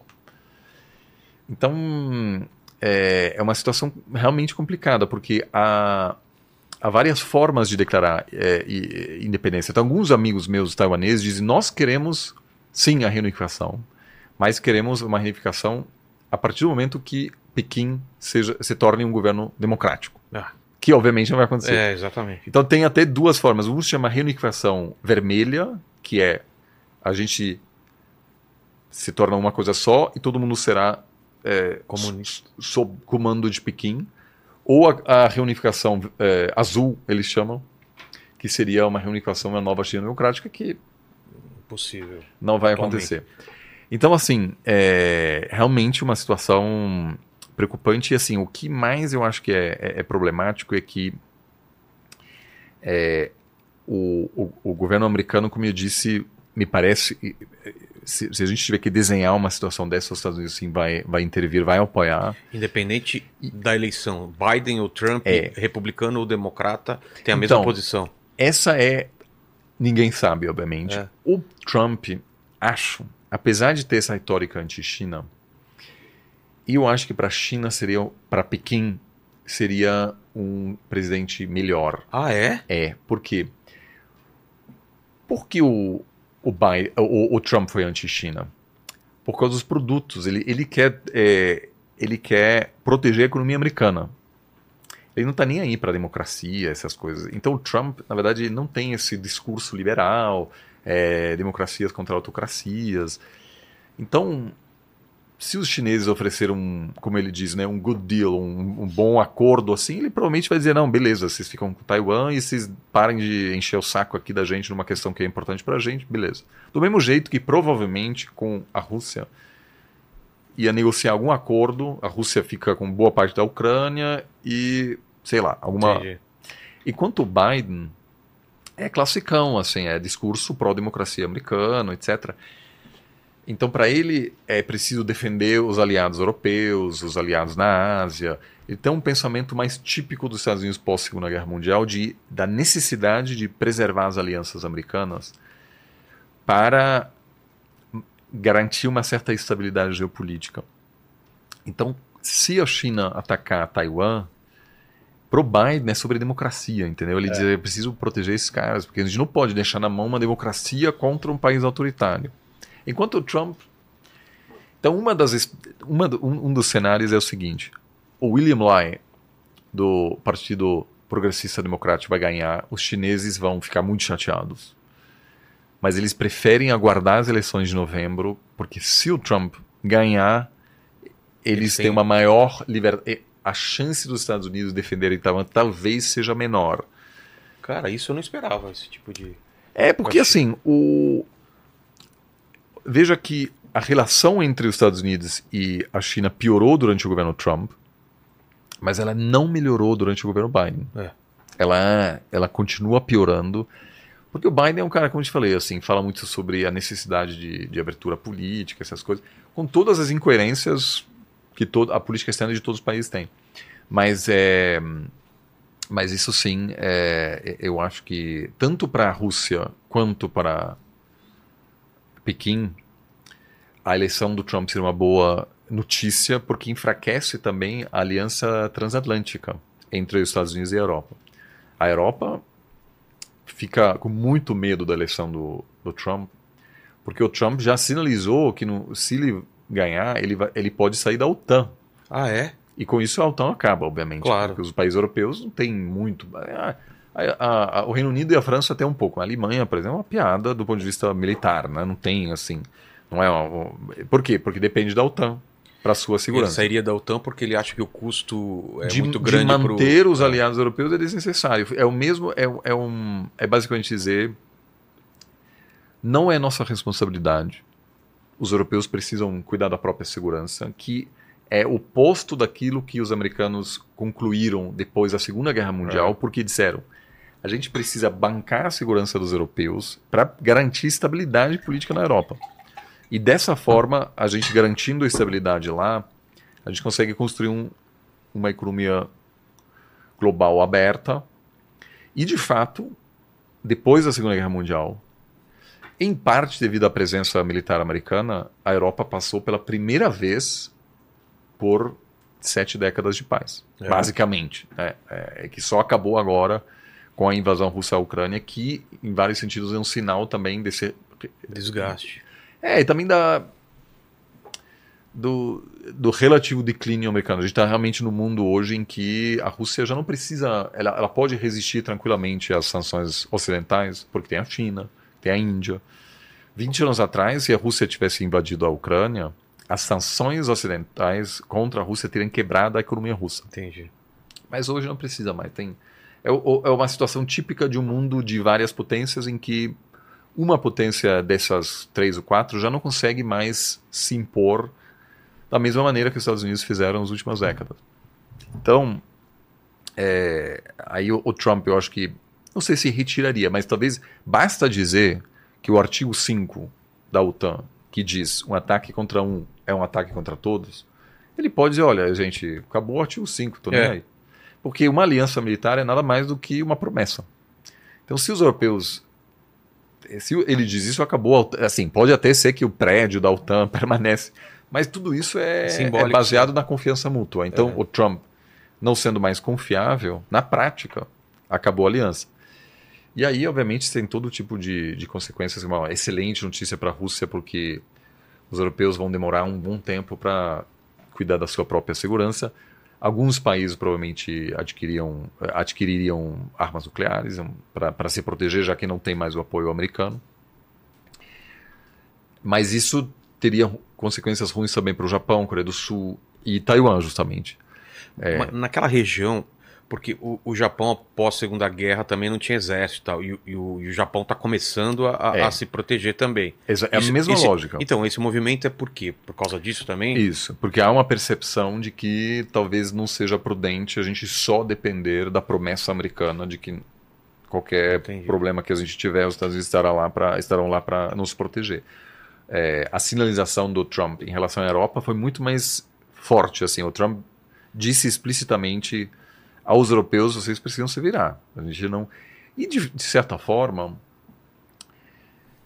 eu, assim, a Alemanha realmente teve aí um acordo muito vantajoso. Né? A Alemanha não teve que cuidar da sua própria segurança, então investiu todo o seu dinheiro. Em vez de comprar tanques, é.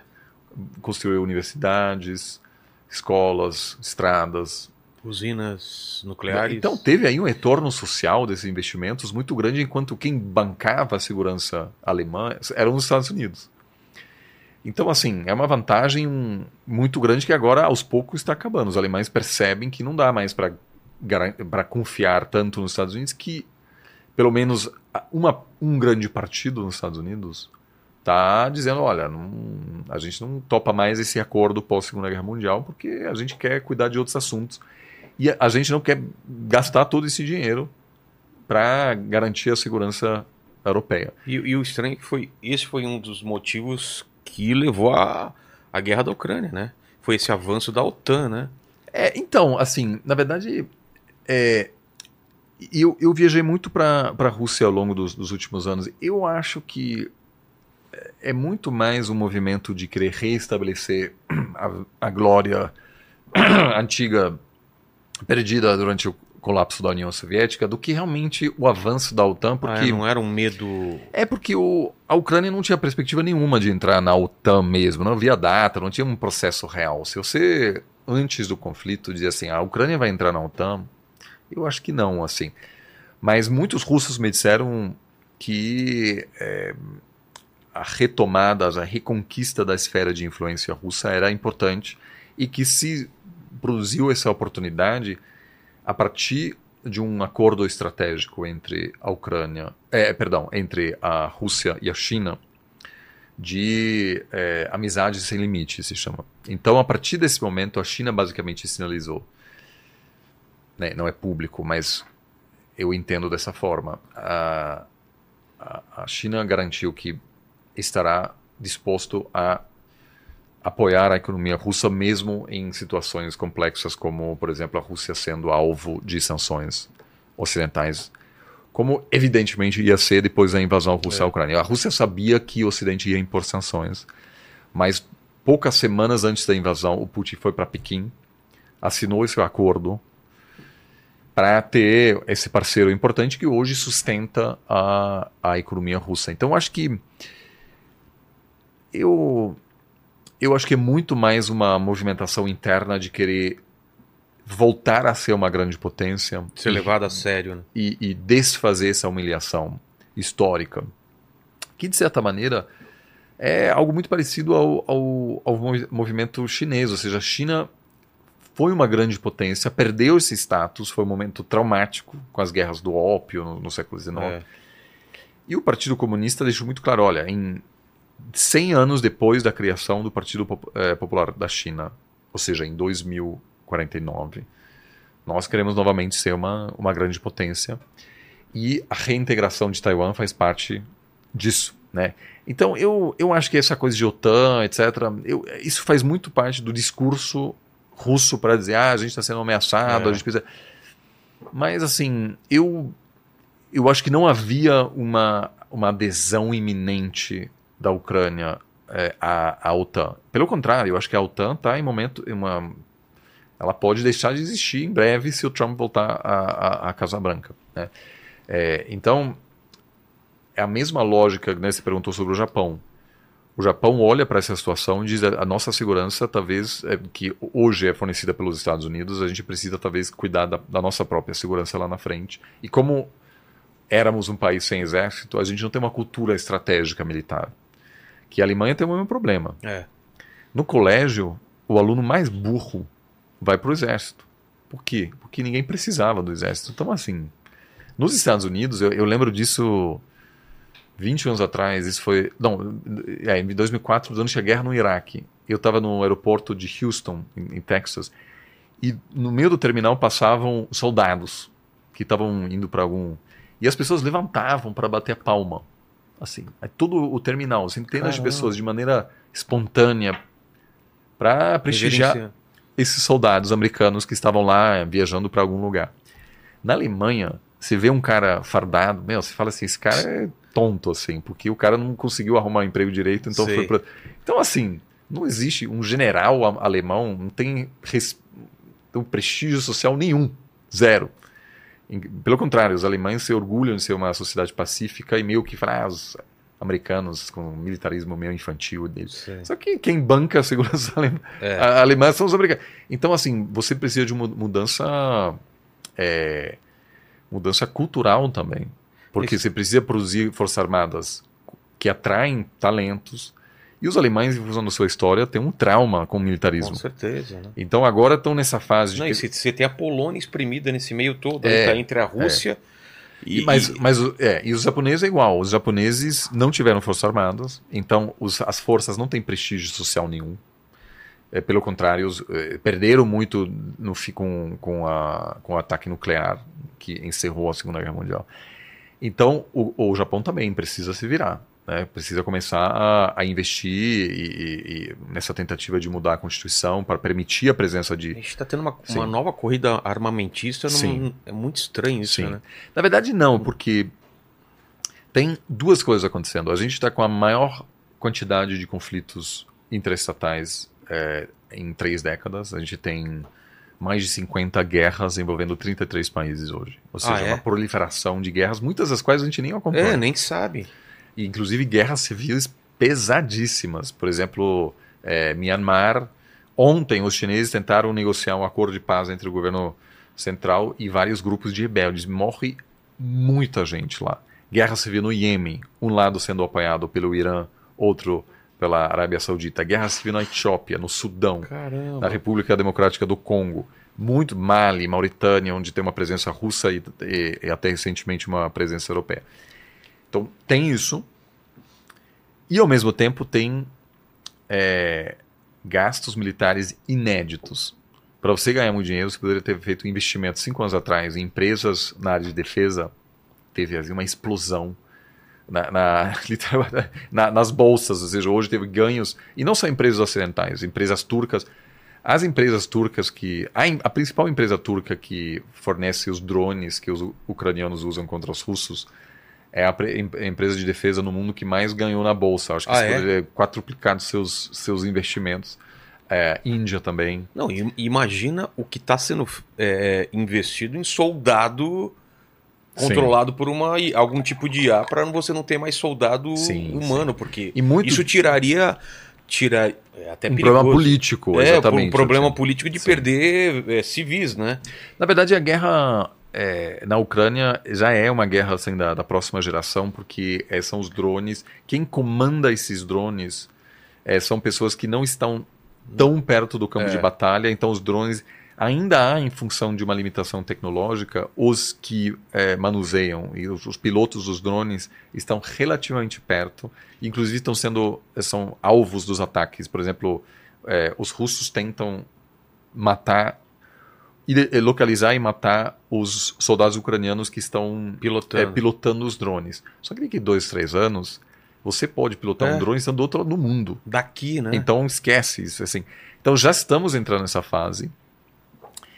É, então tem sim uma corrida armamentista, mas é comum, isso, não, isso tem a ver simplesmente com o fato de que estamos num processo de transição de um mundo unipolar, em que havia uma grande potência, os Estados Unidos, que conseguiam, entre aspas, congelar toda a situação, porque qualquer movimentação que um país queria fazer contra outro... Era abafado. Era abafado porque tinha uma, um domínio militar e econômico tão grande que você podia impor sanções. É. E essa ameaça das sanções, nem, nem uso de, de, de, força militar muitas vezes. Era os Estados Unidos dizer: se você fizer isso, a gente põe sanções, cara, acabou. Então havia é, uma, uma, uma situação longe de, de, de estar ideal. Né? Assim, você nunca tem um, um período de paz total. Alguns países é, entraram em guerra contra os Estados Unidos, ou, ou, houve confrontos, os Estados Unidos invadiu, como o Iraque, por exemplo. Mas nunca houve, durante esse período, do início dos anos 90 até 2015 por aí, países se preparando de maneira ativa para confrontos entre grandes potências. É. E hoje isso está acontecendo. Ou seja, o planejamento militar japonês é o que, que, pode acontecer? Pode ter uma guerra entre a China e Taiwan, entre China e os Estados Unidos. Aliás, se houver um conflito envolvendo Taiwan, eu acho que o Japão apoiaria o Taiwan ativamente. É, se houver uma tentativa de reunificação nas Coreias, a China provavelmente vai tentar impedir. Ou seja, é, é, tem a Coreia do Norte aí também. Né? Também. É que recentemente adotou uma postura mais agressiva, mas lá eu acho que não é tão preocupante assim, porque basicamente o, a legitimidade do Kim Jong-un baseia-se na percepção da população de que o país está sob ameaça iminente. E o cara é o único que consegue proteger o país. Então, se a população norte-coreana perceber que o perigo não é tão grande assim, eles podem se perguntar: será que a gente precisa desse é. cara? Então, ele precisa regularmente fazer essas, essas ameaças. Mas a tensão pode aumentar porque hoje a Coreia do Norte tornou-se um grande fornecedor de é, armas para os russos na Ucrânia. Ah, é? É, porque a Ucrânia hoje é, compra muito armamento do Irã e também da Coreia do Norte. Então, e a, aliás, a Coreia do Sul é um dos grandes fornecedores de armamentos para a Ucrânia. E a Coreia do Norte? Para os russos. Cara, que doideira. Então é loucura, né? É, é e, e, e o, o, a Coreia do Sul tem uma das, é, em termos de mísseis, projetos, etc., a Coreia do Sul é uma superpotência. É, então é interessante que você tenha nesse conflito aí as duas Coreias em lados opostos. Então, assim, então, em função disso, tem um processo de, entre aspas, descongelar, porque a capacidade americana em se impor é cada dia menor. E a gente vê isso no, no Oriente Médio. É. Os Estados Unidos nem sequer conseguem controlar o que Israel está fazendo. E hoje o que me preocupa é Israel, a minha preocupação inicial e de todos nós, a gente falou aqui na última vez sobre a, era de que Hezbollah entraria na guerra contra Israel. Hoje o que parece que está acontecendo é que Israel vai entrar em guerra contra Hezbollah. É. Tá tomando iniciativa. Porque diz, olha, a presença desses caras lá já não é aceitável.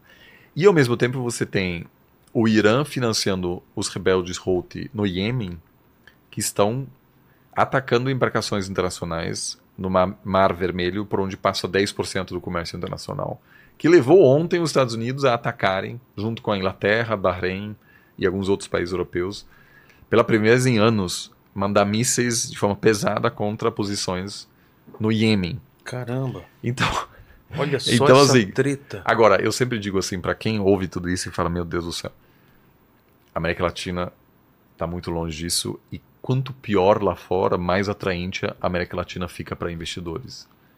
O ano passado, eu nunca passei tantos dias brifando investidores que chegaram aqui no Brasil, sabendo nada do Brasil, e disseram, cara, eu tenho um portfólio, tenho aqui um fundo de, sei lá, 3 bi, ou 500 milhões, não sei o quê. Eu tive que tirar meu dinheiro da Rússia, da Europa Leste, do leste europeu, por causa das tensões geopolíticas. tive que tirar meu, meu dinheiro do, do Oriente Médio.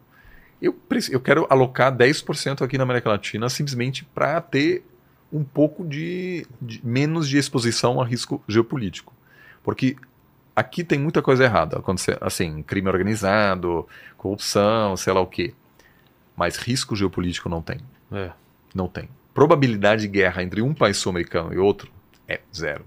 Apesar dessas loucuras lá entre Venezuela e Guiana, não vai acontecer. É, então, tava, tava muito estranho aquilo, né? Aquilo. Você acha que foi, não, foi assim. O quê? Então, é um, um caso clássico de. É a mesma lógica que, que pode surgir na China em algum momento. É um país que passa por um momento terrível economicamente por vários motivos. Os muitos pensadores é, pró-chavistas dizem que a, a, única causa pela crise econômica da Venezuela são as sanções, sanções, americanas. Mas não é assim porque as sanções americanas certamente tiveram um impacto ruim. Mas a Venezuela estava em estado de colapso antes das sanções americanas impostas por Trump. Então, uma situação muito ruim, uma imigração em massa. Né? A, a, segunda pior crise de imigração do mundo depois da Síria é na Venezuela. Ah, é? Inclusive afetando as eleições nos Estados Unidos. O, o, tema migratório o que mais preocupa o Biden, que inclusive levou o Biden a retirar sanções contra a Venezuela numa tentativa de reduzir o número de venezuelanos Nossa. que saem de lá. Não tem nada a ver. Ele diz, ah, a Venezuela vai se democratizar. Ele sabe que não. Mesmo assim, e a gente falou disso inicialmente, haverá eleições este ano na Venezuela. Elas não serão livres e justas. Mas mesmo assim, a população é, é tão anti-Maduro que o Maduro quer busca um tema para mobilizar a sua própria população para evitar um vexame. Por, por exemplo, você é um ditador, você organiza eleições, imagina ninguém vai. É. É muito ruim. E porque você tem que declarar um resultado ótimo. Né? Se você está querendo falsificar as eleições, você vai dizer, ah, nossa, ganhei 87%. Mas imagina um dia de eleição, ninguém aparece. É uma preocupação real. E porque a oposição fez uma primária grande e milhões de pessoas votaram. E aí o Maduro falou: caraca, eu preciso demonstrar que eu estou em controle das ruas, entre aspas. Então eu vou organizar um referendo sobre um, uma demanda bem antiga venezuelana sobre uma região que chama Essequibo, que é parte da Guiana, que não, não é reconhecida na comunidade internacional, ou seja, é, a comunidade internacional reconhece o Essequibo como parte da, é, é, de Guiana. Inclusive tem esse processo está sendo julgado é, por uma entidade internacional é, que provavelmente decidirá que Guiana pode ficar com esse território e a própria Venezuela já questionou a imparcialidade dessa entidade internacional, desse tribunal internacional. Então, não há um desejo de realmente resolver, pedir para um tribunal internacional resolver essa questão, mas acima de tudo, o Maduro fez isso para mobilizar a população venezuelana, produzir um efeito nacionalista e até meus amigos da oposição apoiam o Maduro nisso. Ah, é? Então, o Maduro escolheu esse assunto para unificar o país temporariamente, em, em meio dessa, dessa crise econômica que faz com que hoje, se você organizar eleições livres, o Maduro não tem a menor chance de, de ser reeleito. Então, basicamente, ele produz uma crise internacional que fomenta o nacionalismo e dividiu a oposição, porque alguns da oposição falam, gente, isso obviamente ele está fazendo para desviar a atenção. É. Mas vários lideranças da oposição disseram sim, ele está certo, ou esse quibo é nosso. E agora, no meio disso tudo, a Venezuela obrigou, o governo da Venezuela está obrigando a todas as escolas no país a trocar o mapa e dizer, ah não, agora tem que incluir o Essequibo como, como província. Uma escola que, assim, o, tipo o professor... Maldivas do, do, e Ilhas Falkland, né? É, e, não, não, é, e, e, Argentina e, É. e Ilhas Falkland, e a China e Taiwan, Exato. né? É a mesma questão. Mas, mas É. na Argentina foi a mesma coisa, foi para desviar a atenção e falar, é nossa, Mas Maldivas. foram longe demais. Foram, de fato, é, atacaram. Atacaram e fizeram um terrível... Putz, é, morreu é, gente à toa assim. pra, pra Sim. valer. É. Que, aliás, uma, uma viagem bem interessante. E para as Falklands? É, é, é É muito mesmo? difícil, sim. Eu fui 10 anos atrás. É muito longe de, de- da Argentina? É, na verdade, você não pode ir da Argentina, você precisa ir do Chile. Ah, é? É. E, e é muito interessante, aliás, você falar disso, porque a gente estava falando aqui sobre o Taiwan, que é assim, tá num status meio estranho, que parece ser um país meio independente, mas que as Ilhas Malvinas, né, que os ingleses chamam de, de Falkland, e os próprios moradores de- eh, dessas ilhas também chamam de Falkland, e eles detestam a Argentina. Ah, é? Detestam, assim. Eles, eles não querem nada a ver com, com, com a Argentina. É, e você, Eu entendo você vai. eu amo a Argentina. Eu também Mas amo. quando eu fui lá, assim, realmente se sente assim que eles que se sentem ameaçados. Dizem né? que brasileiro ama odiar a Argentina e a Argentina odeia amar o Brasil, mas é mais ou menos isso. Sempre mas- que eu vou lá, sou muito bem tratado e É, não, adoro é, lá. Ali, é, é, isso assim. Mas então você vai Pô, de São Foi até a Terra do Fogo de carro, daqui. Caraca, que é sério? Saí daqui, fui até Ushuaia de É carro e é voltei. demais. assim. É, não, é coisa incrível, assim. Então eu fui de São Paulo para Santiago, Santiago para o sul do Chile, Punto Arenas, Punta Arenas, passei por lá e também. de lá você pega um voo para as Malvinas. E é engraçado porque você está Quanto tempo literalmente de no de fim punta até- Acho que três, quatro horas, Ah, tá. assim. E É, aí? Então, lá é assim, é, tem muito. Assim, é uma. É, é- é meio parecido com a Escócia, assim, é meio uma loucura, assim, um vento danado, assim, frio, tem um monte de ovelha. Montanha. Mas pinguim também. Pinguim, Muito pinguim. E, Pinguim fede, né? e sim, mas é engraçado, você vai lá visitar e, e- e no início você diz, nossa, que cheiro horrível. É. Depois de três minutos acabou. Você, Sério? O seu, o seu olfato você, você, você adequa um cheiro muito imediatamente, forte, né? assim, é É. muito engraçado. Mas é, lá tem, assim, várias praias até hoje são contaminadas por minas terrestres, da guerra Ah. ainda, assim, foi uma situação mu- muito ruim.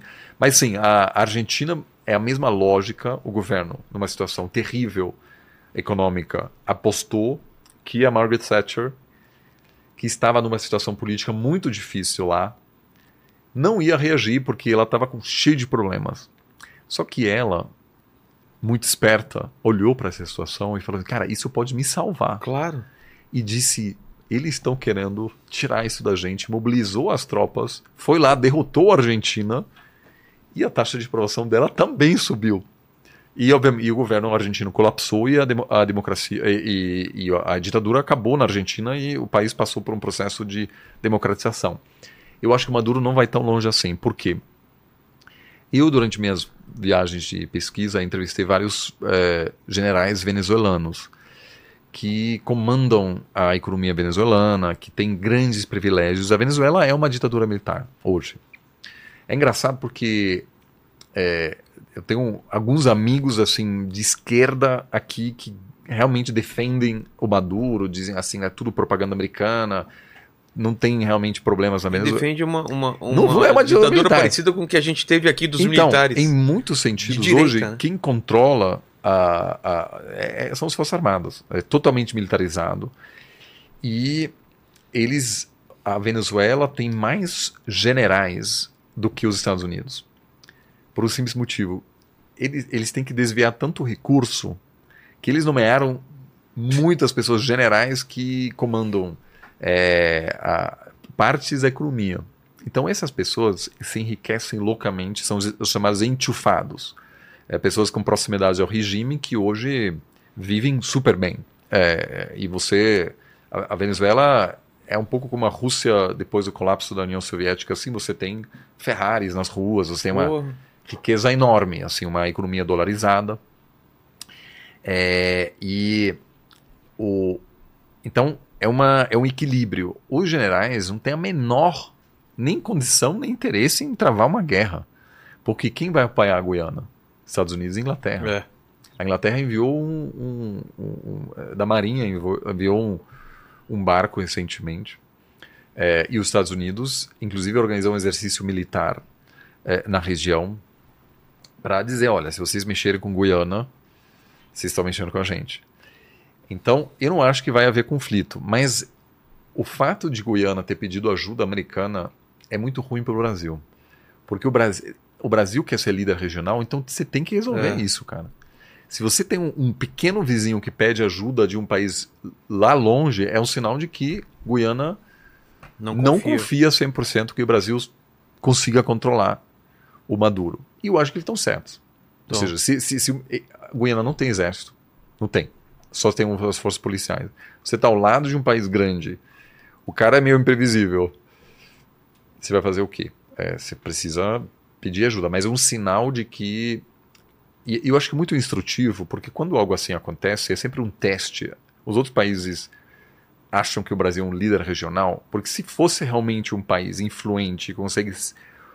A Guiana poderia ter falado para o Lula.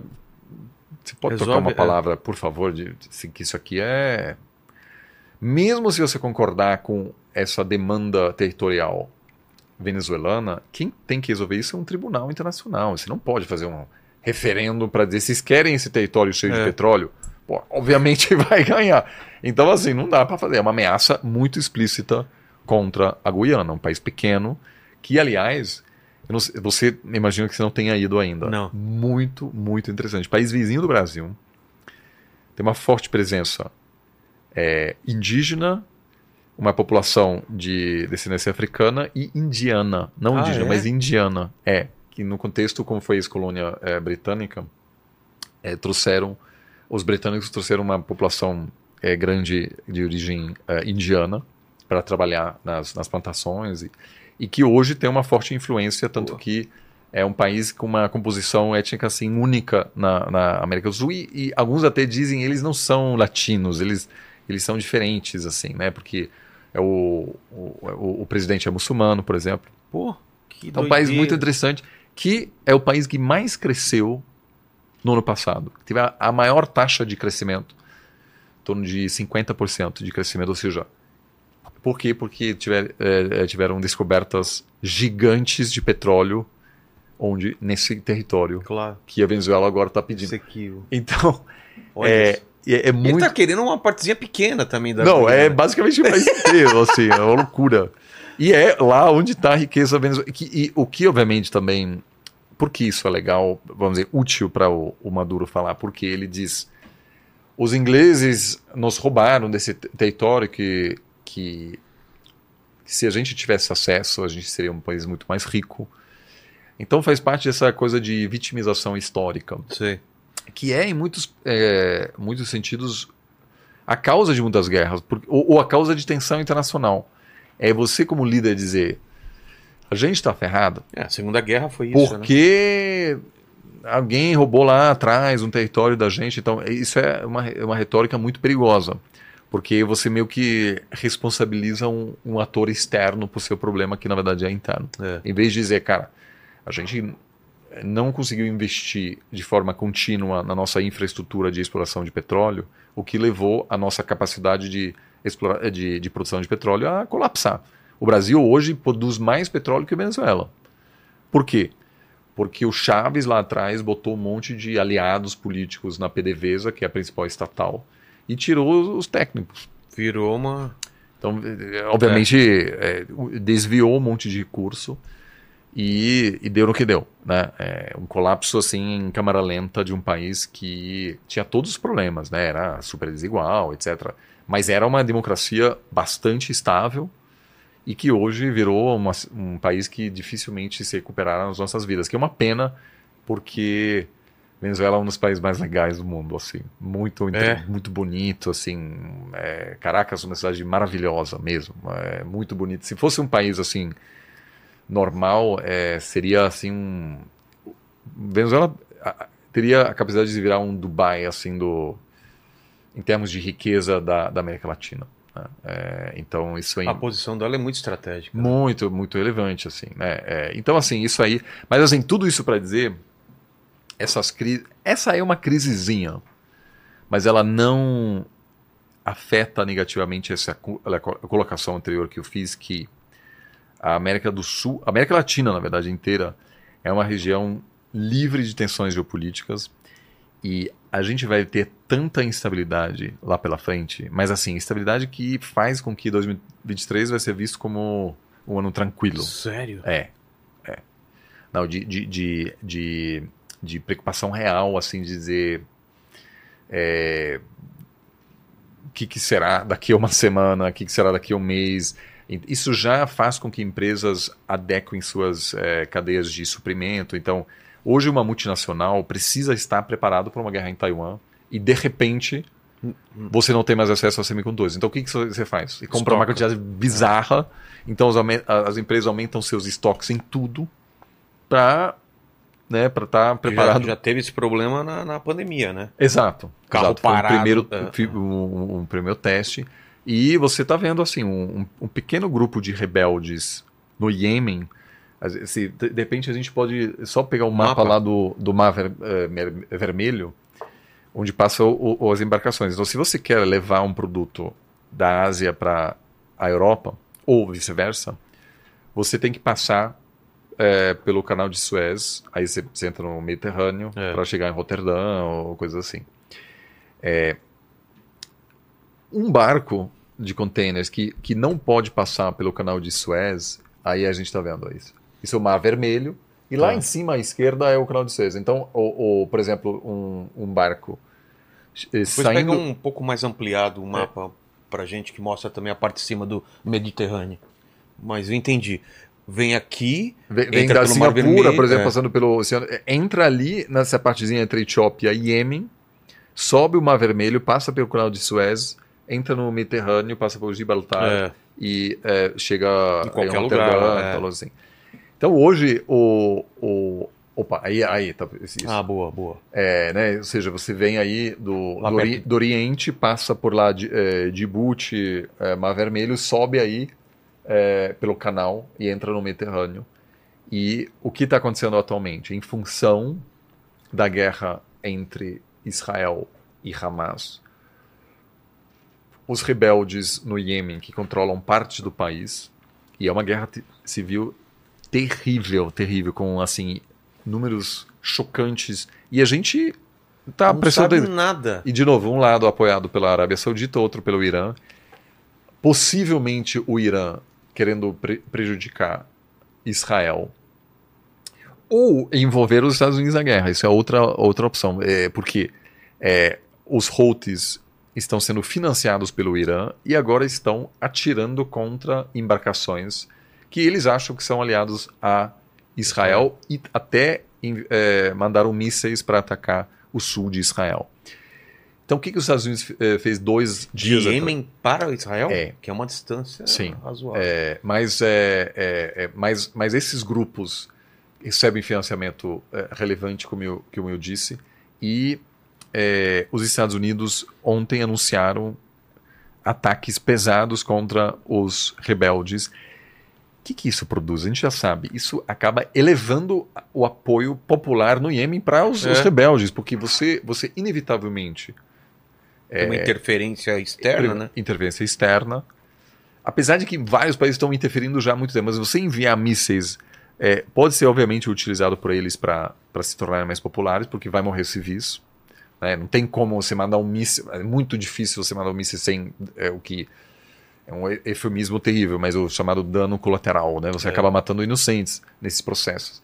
Então, há uma preocupação grande de que é, os Estados Unidos vai se envolver nesse conflito e 10%, como eu disse, o comércio passa por lá.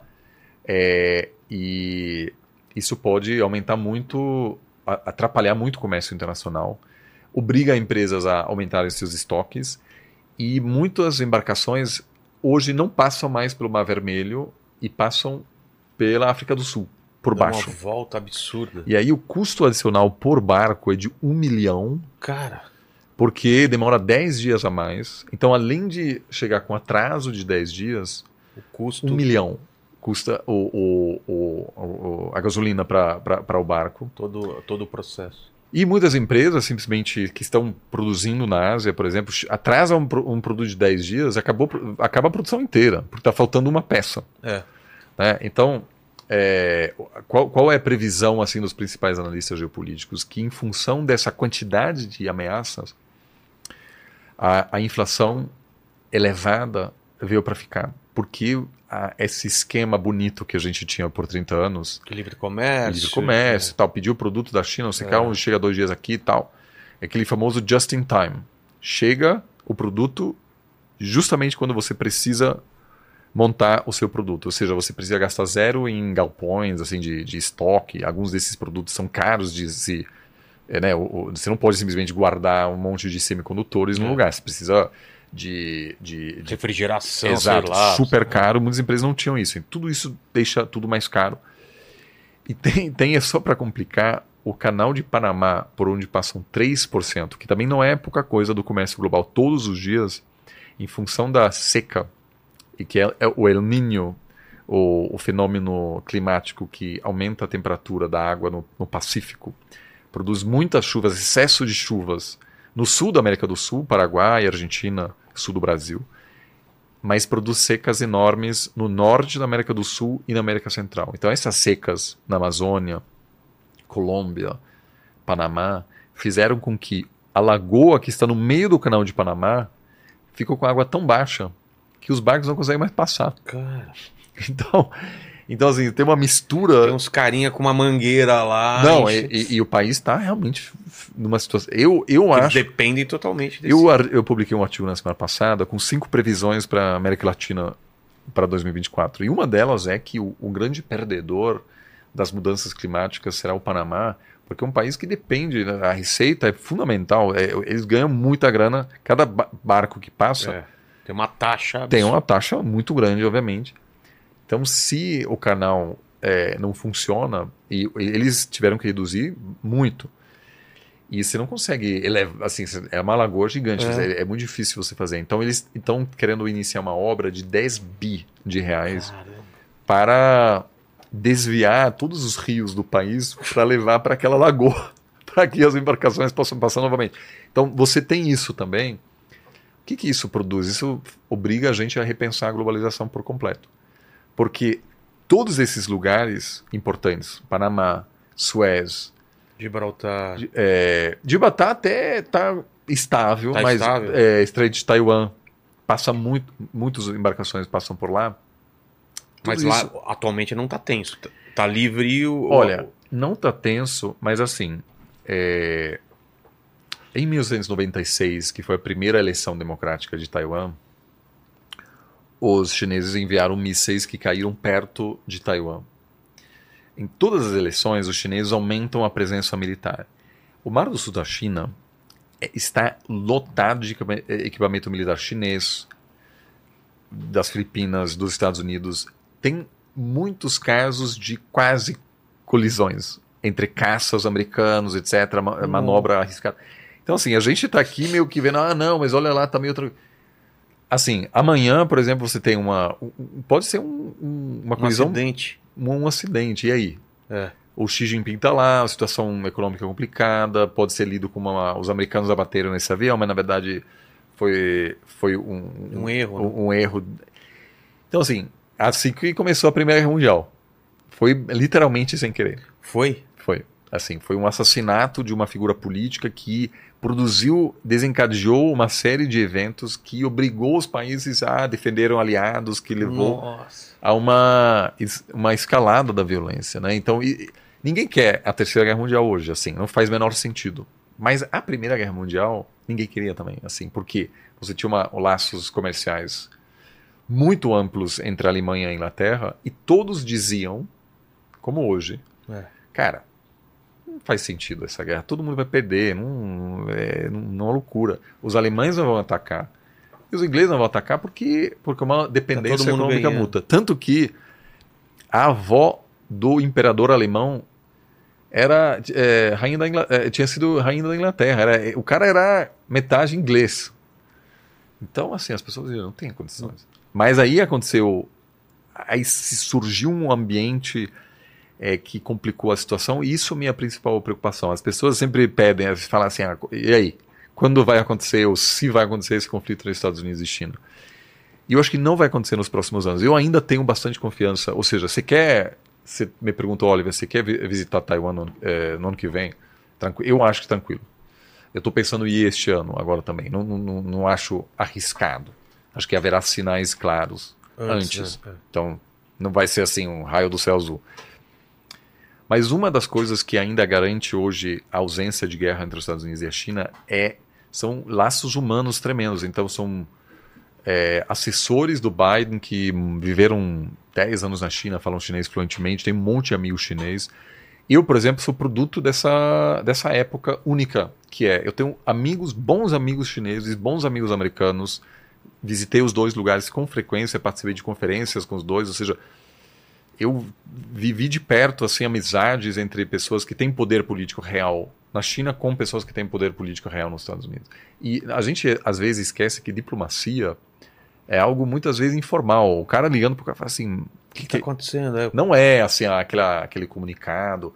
É muitas. Bom diplomata é aquele que lembra da festa que, de que Sim. participou sete anos atrás, falou com, a, com o cara pegou o nome, liga para ele e fala assim: vocês acham que o seu governo estaria disposto a topar ah, essa. Tem muito bastidor, assim? Muito. 99% é bastidores. A gente vê isso muito em filme, né? Em série. Mas é assim mesmo. Que essas coisas resolvem muito mais muito. do que no alto escalão. Alto né? escalão é. É o cara que ponto, conhece a filha do, do o outro. O ponto final, assinatura, quando bastidores se fizeram um monte de coisa. Isso é fundamental. Tem esse caso super famoso de alguns, uh, anos atrás, um, um submarino nuclear russo é, sumiu é, no, no, no, Ártico. Isso foi um assunto é, muito complicado para os russos, assim, porque um orgulho nacional pela tecnologia, etc. E o único submarino capaz de tentar localizar esse submarino russo era um submarino é, da, da Marinha Americana. Só que. Não queriam pedir. A, a Rússia não podia pedir. É. Então o que aconteceu? Alguns generais russos haviam é, frequentado cursos é, em faculdades militares em vários lugares ao redor do mundo, tanto na Rússia quanto nos Estados Unidos. E tinham feito amigos que hoje eram generais ou, ou, ou, ou é, soldados de alto escalão nos Estados Unidos. Então foi assim os caras se conheciam em curso, nem, tinha, nem era de governo, era um, era um, e o caso será que a gente, vocês conseguem ajudar a gente? E no final, o, o submarino americano foi enviado por canais não oficiais. Nossa. Eles tentaram de tudo, eles não conseguiram salvar as pessoas. Realmente, toda. Mesmo assim, é um, um sinal clássico de como funciona. Então, assim, vamos supor que é, a China, em reação à vitória do Partido Progressista é, Democrático amanhã, faz uma manobra meio é, arriscada, perto de Taiwan, tem uma colisão talvez com um caça taiwanês, um caça americano. O que, que acontece?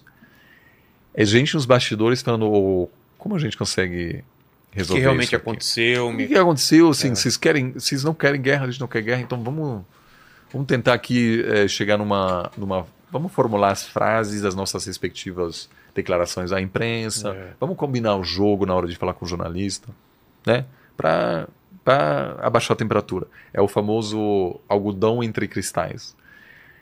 99% do, do, trabalho diplomático não se vê. E é por, por WhatsApp, assim, é, é, é não em, em, em, capacidade oficial. E muitas vezes eu, pode ser que, por exemplo, o que o cara que vai resolver, ele nem está no desk, no, na, na, nem trabalha com China. É o cara que atualmente está na África do Sul. Mas que cinco anos antes mexia com China, então eles ativam ele porque ele é amigo do assessor do ministro da Defesa. É assim. Então, assim, isso hoje ainda funciona, mas todos os programas de cooperação estão ou sendo cancelados ou o tamanho é, está sendo é, reduzido dramaticamente. Acadêmicos, soldados, é, assessores políticos, empresários, a quantidade de interações hoje entre as duas grandes potências cai muito. Isso quer dizer o quê? não tem impacto direto. Mas eu vejo muito, por exemplo, antigamente eu ia direto para conferências com chinês e americano. Hoje não existe mais. Porque o americano não consegue visto, o chinês não consegue visto. Então, Tem uma desconfiança exato. de espionagem. Programas de doutorado nos Estados Unidos não aceitam mais aluno chinês. Porque pode ser um espião. Então tem toda essa questão. Isso quer dizer o quê? Que a elite que assumirá o comando daqui a 10, 15 anos será uma elite que se conhece muito, eh, americana e chinesa, que não serão tão pessoas que não se conhecem muito bem, que não criaram laços. não falam talvez mandarim, são o Xi Jinping estudou nos Estados Unidos. Ah, é? É, em Iowa. E estudou lá, assim, ficou fascinado assim com as tecnologias e, e- e volta várias vezes. O cara adora é, basquete, assim. O cara conhece muita gente nos Estados Unidos antes de se tornar presidente. Ou seja, a equipe dele é assim, ele não- é só aquele aquele contato americano dos encontros pessoais. O cara fez faculdade nos Estados Unidos. E o cara que assessora o Biden sobre China é um cara que provavelmente casado com uma, uma mulher chinesa que morou 15 anos na China, sabe tudo, entendeu? Então, assim, ele entende as, a- nuances. os, os nuances de uma forma que se você encontra lá, aperta a mão, você não tem noção, assim, você não... Então, assim, eu acho que a partir do momento em que isso se desfaz, aí a gente vai ter um problema real, assim, porque aí o cara não, não consegue, você não, você não consegue fazer um amigo de infância É. ou de faculdade, assim, do nada. E por isso eu acho tão preocupante, assim, é, essa, essa, essa erosão da, da confiança mútua que está acontecendo agora. E, e isso eu acho que pode causar aí, é, situações, é, bem, vamos dizer, a nossa, capa- o algodão entre os cristais está aos poucos Sendo tirado. é. E aí, obviamente, a- a- a- o problema de, de- de, assim, é, crises menores podem causar conflitos maiores, né? Então vamos acompanhar as, é, amanhã. As eleições, na verdade, devem começar agora, porque por causa do, Por causa do até- fuso horário. Agora são São, são nove e meia, então é, já estão, é, é, eu acho que é diferente de fuso, acho que é 11, ó, é, 11 horas, ou seja, daqui a pouco eles vão começar o voto e o pleito, e aí eu acho que a gente deve ter o resultado até o fim do dia de amanhã. E Pode ser que você tenha que voltar então daqui a pouco. maravilha, a gente dá, você tem um chá, né, aqui pra, pra tomar. já toma um o, chá. o chá verde mantém a gente Exato. até meio, meio Eu, eu, acordado. eu, assim. eu- eu queria saber sobre Equador, mas antes vamos ver se tem perguntas sobre o que a Claro. gente falou. é, o Bigode, é contigo aí. Ó, vamos lá. A galera tinha pedido pra falar sobre a treta lá no Iêmen, que você já falou. É, E aí, é, a Lola, ela mandou aqui. Eu queria saber como esses conflitos no Oriente Médio interferem no comércio marítimo mundial e como isso afeta a economia chinesa em particular. É. O, o caminho da China, ele, ele faz todos os caminhos normais. A China tem, tem livre acesso a tudo, né? Não, não tem Sim, nenhuma sim. sanção, nada. Não, Então, inclusive- então afeta. Então isso, isso, no, em É isso ruim pra também todos. é ruim para eles também. É ruim pra todos, Ah, tá. É ruim para todos. Eu diria, até hoje de manhã eu recebi uma mensagem de um amigo é, americano que disse: Ah, mas a situação, esses ataques dos Houthis, eles, é, esses podem ter alguma influência russa? Eu, eu acho que não, assim, porque eu acho que isso é claramente tem algum apoio iraniano aos Houthis É que pode Rússia iria apoiar. é, não, é, porque obviamente assim, existe aí um, um- um risco real dos Estados Unidos se envolver demais sem querer, acaba é, amarrado aí num conflito numa região que a princípio os Estados Unidos não quer estar lá. Tá. É, não quer estar lá. É, é, o, o- o- no melhor dos mundos para os Estados Unidos, a guerra no Oriente Médio acabaria amanhã. É, então, é ruim em todos os sentidos, na verdade. Por quê? É ruim no sentido que os Estados Unidos têm menos tempo e energia para se dedi- dedicar à Ucrânia e à própria China, à própria Taiwan. Há um trade-off hoje e é uma briga real, porque os Estados Unidos fornecem armamentos a Taiwan e a Israel e a Ucrânia. E não há suficiente para todos. É. Isso já é uma questão para os ucranianos eh, que recebem menos, em parte devido à, à oposição do Partido Republicano, mas também porque Israel eh, demanda. E eu, pessoalmente, acho um erro grande da política externa americana atualmente de fornecer esses armamentos sem impor limites mais claros. Porque o que está acontecendo? Israel está. E a gente conversou disso no ano passado, É. né? É, Eu acho que está caindo numa armadilha. Tem uma extrema-direita com um discurso super radical de querer expulsar a, os palestinos de Gaza, etc. É, eu acho que isso não vai acontecer porque Israel sofreria um isolamento completo mundial, assim, assim uma gravíssima violação de todas as regras internacionais. E nenhum país está disposto a, a, acolher essas pessoas. Então, é... mas mesmo agora, com o um número altíssimo de vítimas civis em Gaza, mais de 20 mil, é, Israel está perdendo muito apoio internacional, está tá passando por um processo de se tornar um país muito criticado, inclusive nos Estados Unidos, sobretudo é, por uma parcela dos eleitores do Partido Democrata do Joe Biden. E o apoio meio que incondicional americano. Ou seja, não é incondicional porque nos bastidores americanos estão dizendo para os israelenses pararem. Pode ser, não dá. Não dá. Isso está atrapalhando todo mundo. Assim, isso está terrível. É, vocês precisam parar com isso. O problema é que o Netanyahu, para sobreviver politicamente, depende da ala da extrema direita para sustentá-lo. Então ele sabe que se ele encerrar a guerra, ele cai. Cai e vai ser processado por causa de corrupção, etc. Provavelmente vai preso. Então é assim uma situação muito ruim para os Estados Unidos porque esse apoio é pouco popular no mundo inteiro. Afeta a capacidade americana de dizer no sul global, oh, vocês têm que apoiar a Ucrânia porque o, o Putin está cometendo crimes de guerra, etc. Enquanto é, também há, assim, né, ataques que, intencionalmente ou não, produzem um altíssimo número de vítimas, que é um número inaceitável mesmo. E que, com razão, é, é condenado por muitos países, que, claro, é preciso lidar melhor, me parece, com, com essa questão. Então, é, a pressão é grande, mas, em função daquilo que a gente comentou, o, o, a capacidade americana de se impor imporem sobre Israel já não é tão, tão, tão grande assim. E o envolvimento direto americano no Iêmen seria uma catástrofe para o Biden, inclusive eleitoralmente. Nossa. Porque a presença militar lá é muito ruim para afeta a capacidade dele mobilizar o eleitor mais progressista nos Estados Unidos, que é muito crítico em relação a Israel. Entendi. É, é, então, assim, é, é ruim, mas assim, tendo dito isso, a China também sofre com essas interrupções, porque inclusive muitas dessas embarcações que tão, não tão, podem mais passar pelo Mar Vermelho estão dando a volta. iam para a China ou estão vindo da China. É. Né? Agora, é, então era a, a, questão era então o comércio internacional assim é, pressão inflacionária é inevitável, inevitável. Eu sei que isso aqui é uma, sempre uma briga, né, entre o Lula e o, o Campos Neto. Ah, isso afeta isso vai isso faz com que a taxa de juros nos Estados Unidos, em todos os países, inclusive aqui no Brasil, a princípio não vai cair muito. Há muita pressão política para é, juros altos é, é ruim para tudo, sobretudo os mais pobres, é, é complicado. Mas é importante para combater a inflação, que agora no Brasil baixou bastante. Mas é, eu acho que a gente vai ter com frequência choques geopolíticos que fazem com que os custos dos produtos vão subir em função dessas histórias. Né?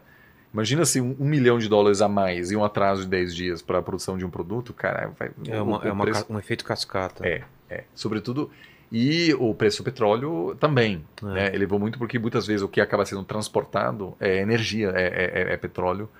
Então, isso acho que é uma realidade meio que, que veio para ficar. É, e, e em função disso, os bancos centrais latino-americanos fizeram um ótimo trabalho. É, muito criticados pelo atual governo, mas assim, é, a, a, os bancos centrais latino-americanos, com exceção da Argentina e da Venezuela, garantiram uma inflação menor na América Latina do que lá fora, muitas ah, vezes. É? é? Mas é, então por isso que a gente precisa olhar. Era, era essa e a, não, era isso basicamente. A como, outra já, já foi respondida. essa treta aí afeta o mercado internacional e a China em específico, né? Sim, sim. A China já passa isso. Aliás, eu, eu, eu, eu acho que é assim, um assunto que queria, que queria mencionar.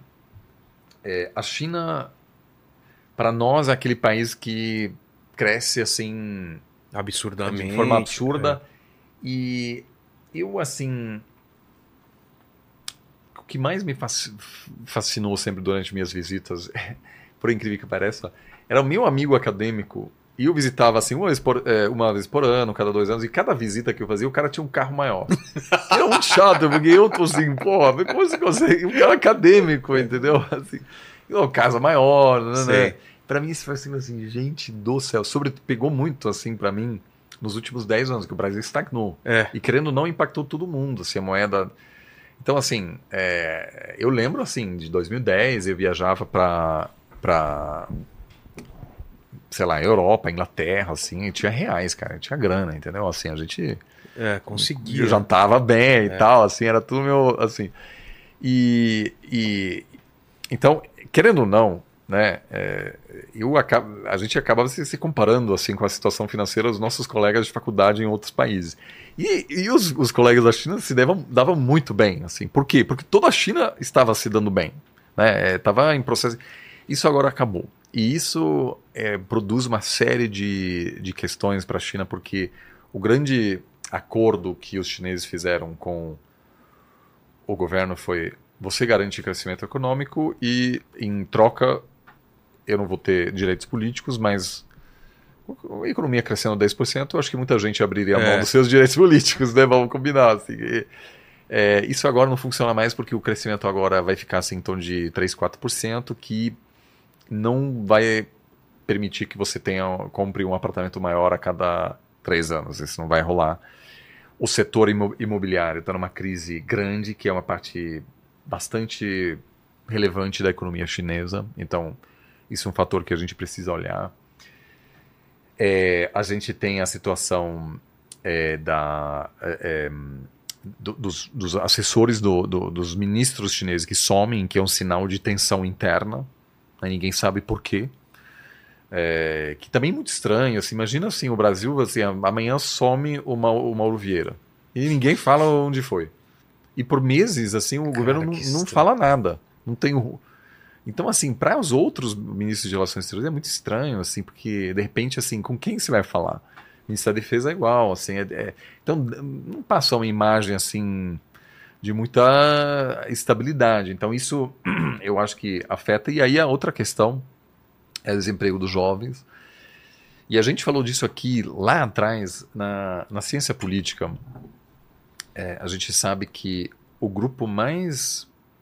que, que, que em uma crise econômica, quando há descontentamento, que mais vai para as ruas são jovens, sem filhos e geralmente homens uma série de fatores é, que, é, que sentem uma certa humilhação. Em sociedades tradicionais, eles não conseguem ter o dinheiro para é, casar, porque é, na China, se você é homem, não tem emprego, vive na casa dos seus pais, você não vai conseguir é, casar. Ninguém vai. É muito difícil assim, porque tá, tem uma tem uma, um certo pragmatismo aí na hora de, de escolher o seu, seu parceiro. Então, essas pessoas acabam passando por um processo de de, de, de certa humilhação, porque há um preconceito contra quem não tem filhos na China, então se você não consegue casar, se por Entendi. consequência dificilmente terá filhos.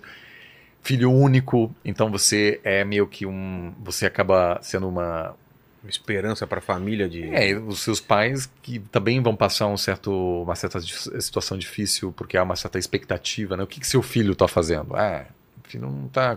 Então, isso tudo pode causar instabilidade social é, é, na China atualmente.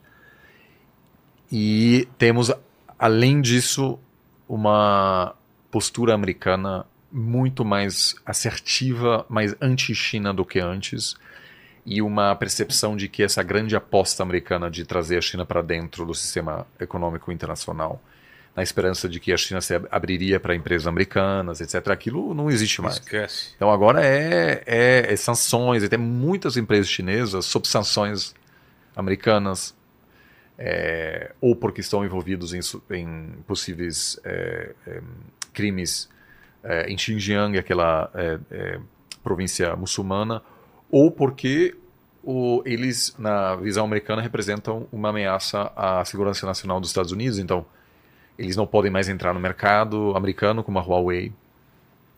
Então tem, tem aí, isso obviamente atrapalha a economia chinesa. O Brasil é muito ruim também. Só que o Brasil se salva pelo seguinte: o Brasil só vende commodities, é, sobretudo proteína, para os chineses, E apesar do baixo do crescimento mais baixo na China, o, a demanda por proteína se mantém basicamente igual. Ou seja, é, os chineses não vão comer menos. É. O que eles podem talvez fazer é comprar, trocar o carro com menos frequência, uma- alguma coisa assim. Então, assim, é, a China está passando por um momento ruim e a gente. Que o Japão passou um tempo atrás, Exato. né? Que teve um crescimento muito rápido também, depois estagnou.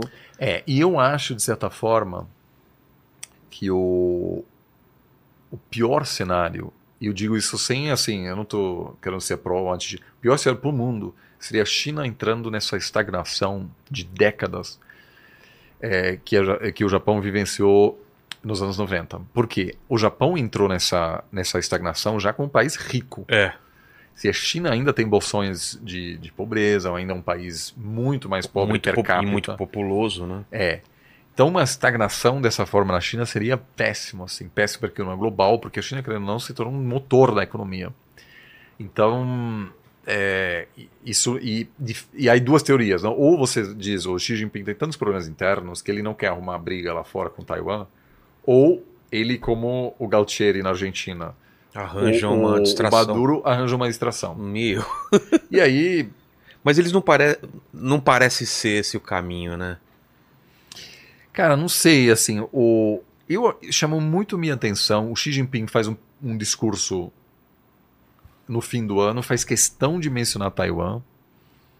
Não sei. E É. tem outra. O novo ministro da Defesa na China, pela primeira vez, é alguém da Marinha. Isso eu achei também interessante, porque é, isso, não é, isso não é comum e a Marinha, inevitavelmente, num possível conflito contra Taiwan, teria um papel de destaque. Claro. Então, assim, mas assim, pode ser que em retrospectiva eu dizer, não, você estava muito paranoico, etc. não está acontecendo nada. Assim, eu também, é, eu sempre digo isso com muitas ressalvas de que a China é um país que a gente não compreende tão bem, a gente precisa tomar muito cuidado com boatos. E é, é diferente dos Estados Unidos, né? Os Estados Unidos mostra o que tem de melhor, mas o que tem de pior É. abertamente, aber, muito abertamente. Isso faz com que também, assim, acompanhar a situação nos Estados Unidos é muito satisfatório. Quem não gosta dos Estados Unidos tem um milhão de motivos. de- Olha essa sociedade É. totalmente disfuncional, massacre nas escolas, é, é, crise de opioides, é, péssima infraestrutura, enfim, um milhão de razões para não gostar dos Estados Unidos. Quem gosta também, tem muitas coisas boas acontecendo também, né? Uma capacidade de atrair migrantes como nenhum outro país tem. A China meio que consegue esconder um pouco, mas ela dá mais trabalho. Muito, às vezes eu fico até meio cansado porque eu faço, às vezes eu tenho que escrever um artigo sobre o- a China. E aí na sexta-feira de, de noite, já bem tarde, eu ligo para os meus contatos na China para tentar descobrir alguma coisa. Só que assim, não é uma ligação, é tipo três, quatro ligações sobre ah, ninguém te dá uma resposta direito, aí você tem que, você tem que pesquisar muito para ter uma boa informação. E como a gente, né, todo mundo, ninguém tem paciência para nada, assim, você na dúvida, se eu tenho que escrever um artigo e entregar rápido uma coluna, eu vou escrever para os Estados Unidos, né? É. Porque tem todas as informações aí disponíveis. A China já é mais, mais difícil. Então isso eu acho que também faz com que a gente às vezes tem preguiça de acompanhar a situação é, política chinesa, tem um pouco de preconceito também. Né? É, eu ainda às vezes faço uma, um debate sobre China, menciono os nomes das pessoas e alguém faz uma piada com o nome de porque políticos chineses têm nome meio parecido. Essas... Sei. É tudo um sinal da gente não estar Não, preparado é, ainda. Né? É, e, e é engraçado porque, porque vários filmes chineses né, começaram a, a fazer parte, a- aquela trilogia lá do, do- do- do- do- de um escritor de ficção científica chinesa que eu até Sim. recomendei várias vezes aqui, o, o Problema dos Três Corpos, agora vai, vai passar na, na Boa, Netflix Legal. agora, então assim, Sim. culturalmente também eles têm expandido muito, Sim, né? o- sim. o- Sim. E vão, vai aos poucos. A questão sempre é o seguinte: primeiro vem o poder econômico, é. depois vem a, a influência cultural.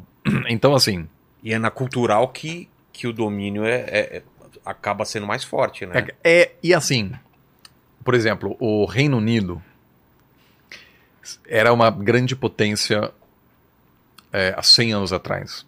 É, até 100 anos atrás, o Reino Unido, na verdade, 120 anos atrás.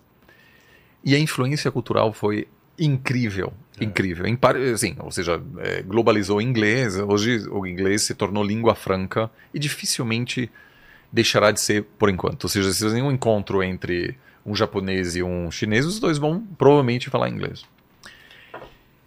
Agora, a, a, a, o Reino Unido deixou de ser uma grande potência econômica. Na verdade, está em declínio, inclusive. Dá para perceber isso na política britânica, etc. Mas deixa um legado de influência cultural muito grande. E até hoje, a gente acompanha a cultura britânica, a política britânica, muito mais do que seria normal considerando o tamanho da economia é. da Grã-Bretanha. Então isso produz o quê? A, a, Ásia está em ascensão econômica, mas a influência ocidental vai perma permanecer por um bom tempo, apesar do relativo declínio ocidental é, no, no sentido econômico. Então, a, a influência cultural americana, pro, provavelmente, ela vai permanecer assim, do jeito que ela está, por décadas. Porque, veja, Hoje, a economia chinesa é várias vezes maior do que era em 2000. Mas em termos culturais, a influência demora para oh. surgir. Entendeu? Não é que hoje, só porque a China é o maior parceiro comercial do Brasil, a gente está acompanhando de perto. A gente. Né, me diz assim um ator de novela chinesa. Ninguém é. sabe, assim, ninguém está acompanhando. Tem um pouco a ver com a característica da sociedade é, chinesa, mas lá na, daqui a 10 anos, a Índia será muito mais dominante economicamente. Mas ninguém aqui vai começar a assistir filme Bollywood, etc. Aquilo uh, chega depois. Né? Ou seja, tem uma desfasagem, é, defasagem que faz com que a gente ache que o Ocidente ainda manda nas coisas, quando na realidade é, é só assim culturalmente, etc. Então, assim, é, mas isso atrapalha nossas análises também, porque a gente se sente menos à disposição para engajar. E, e, e, e, até hoje, eu estou nessa luta eterna. A quantidade de intercambista que a gente manda para a Ásia é, é, pequena. Muito pequena. Muito pequena. A galera vai para vai a Europa, é. vai para. É, eu, assim, nada Dá para entender, claro. É, é, melhor fazer intercâmbio lá do que não fazer intercâmbio. Mas eu me preocupo que. É, que a quantidade de intercambistas brasileiros, assim, Taiwan, China, Japão, Coreia do Sul, que serão, ou, ou, ou até assim, Vietnã, Malásia, cara, o, Tailândia, economias, Indonésia, que eleições no, no mês que vem, ninguém está falando disso. E isso é uma pena, porque a Indonésia é um país muito interessante, muito importante, que tem a mesma estratégia que o Brasil busca articular, né? meio que ser amigo da China, ser amigo dos Estados Unidos, ficar meio neutro, grande potência, com potencial enorme, diversidade cultural bizarra.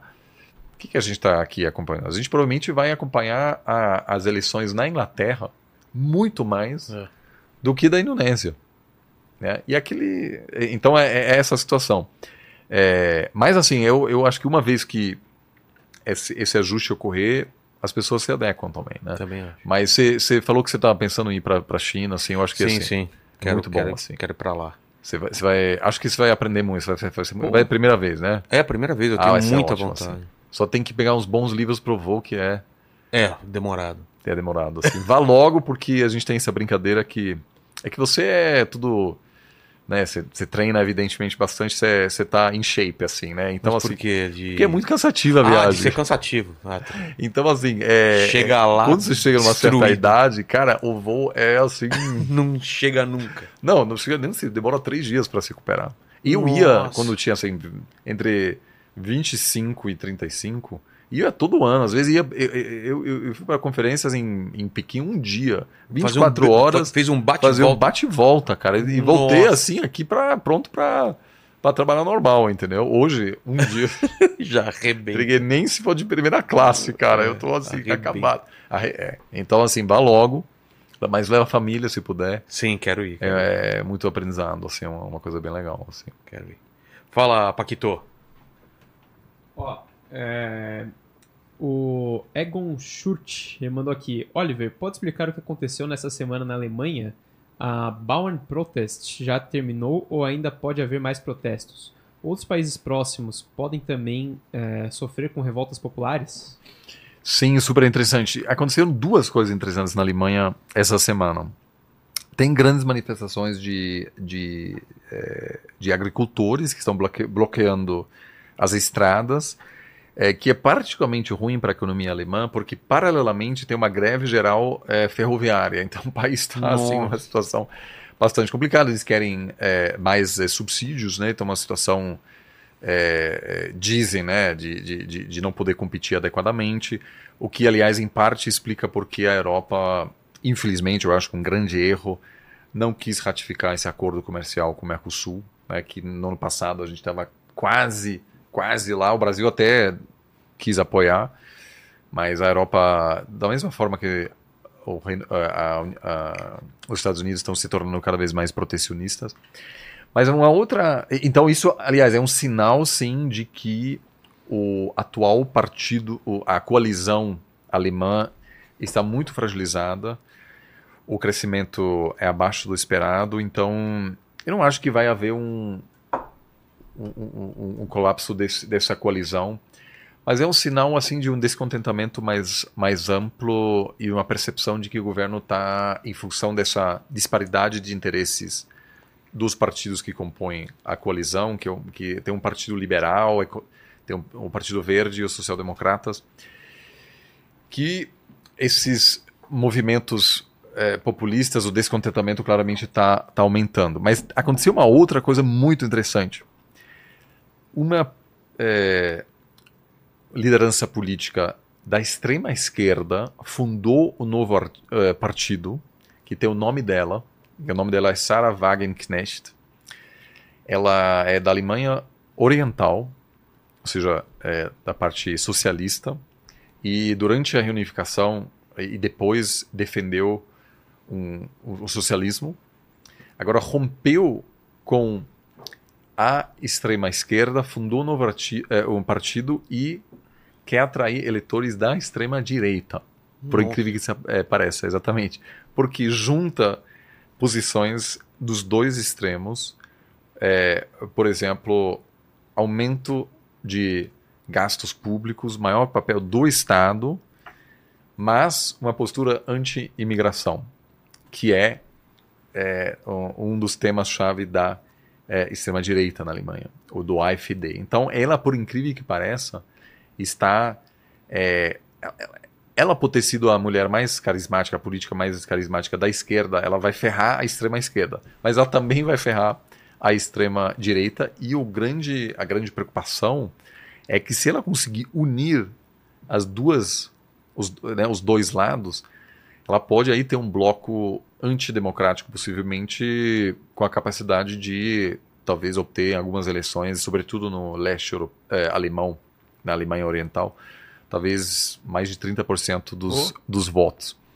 É, então isso está muito relacionado porque há uma percepção de que os partidos estabelecidos de repente não, não conseguem lidar com esses desafios que, que, um, que o país está enfrentando.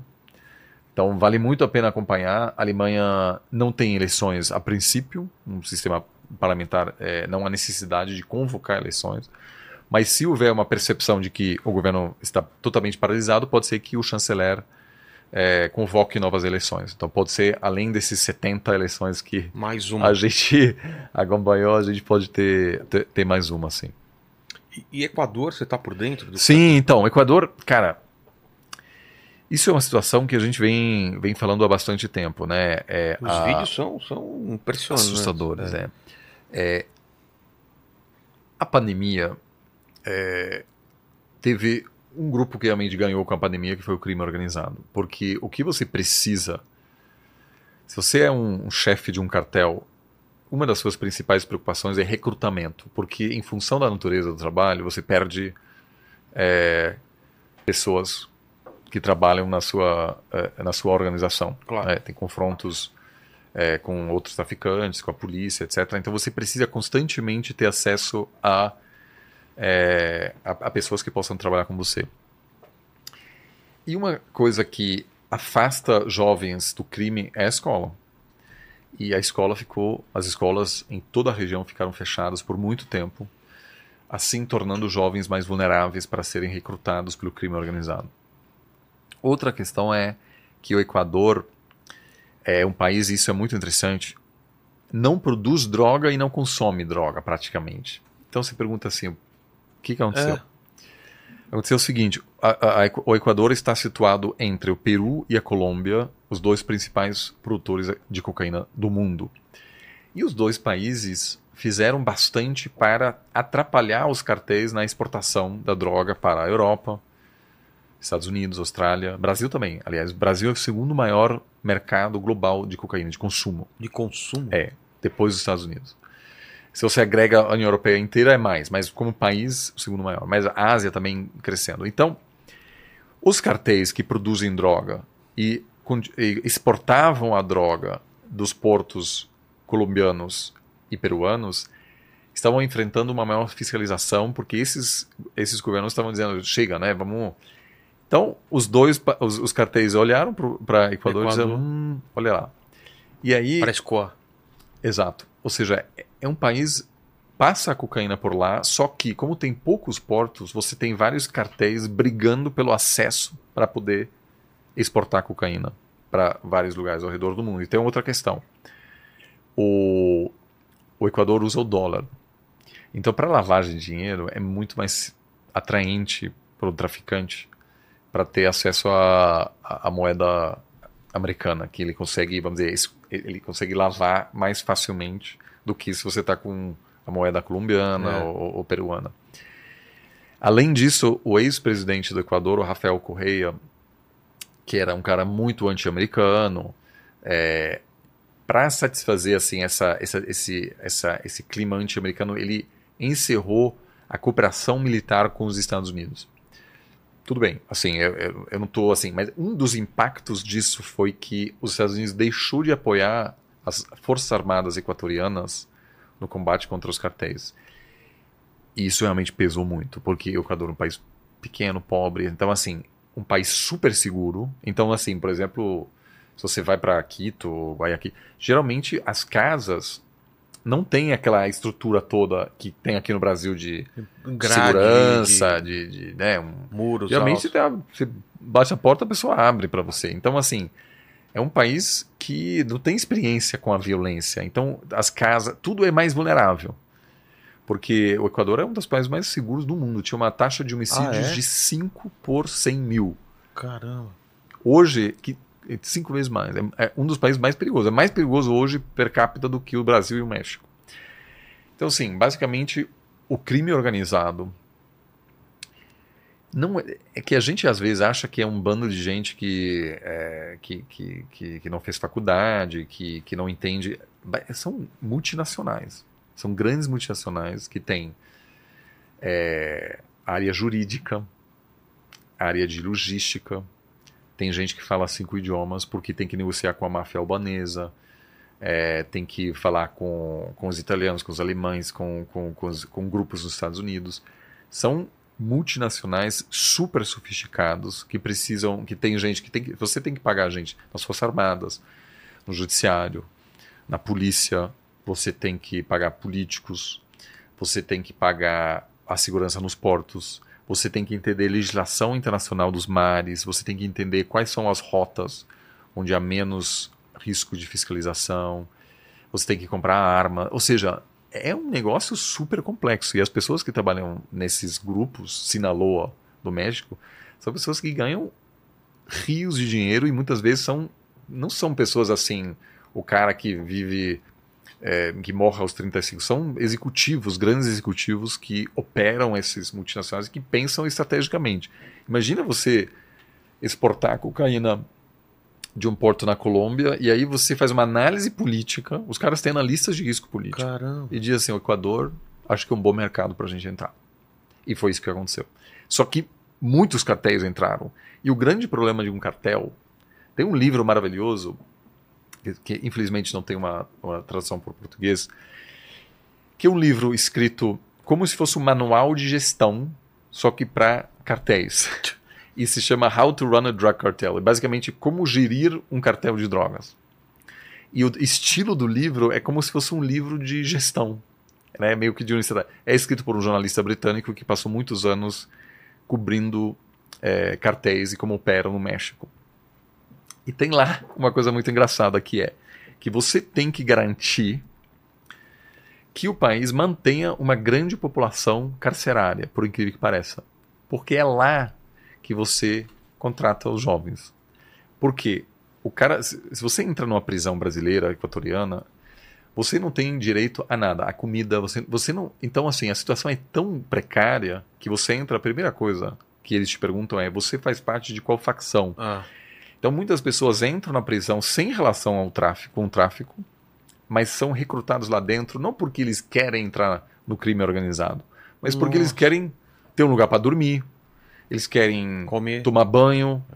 E a, uni- a única forma de garantir que você tem acesso a direitos básicos no sistema carcerário, na vasta maioria dos países latino-americanos, é fazer parte de uma facção.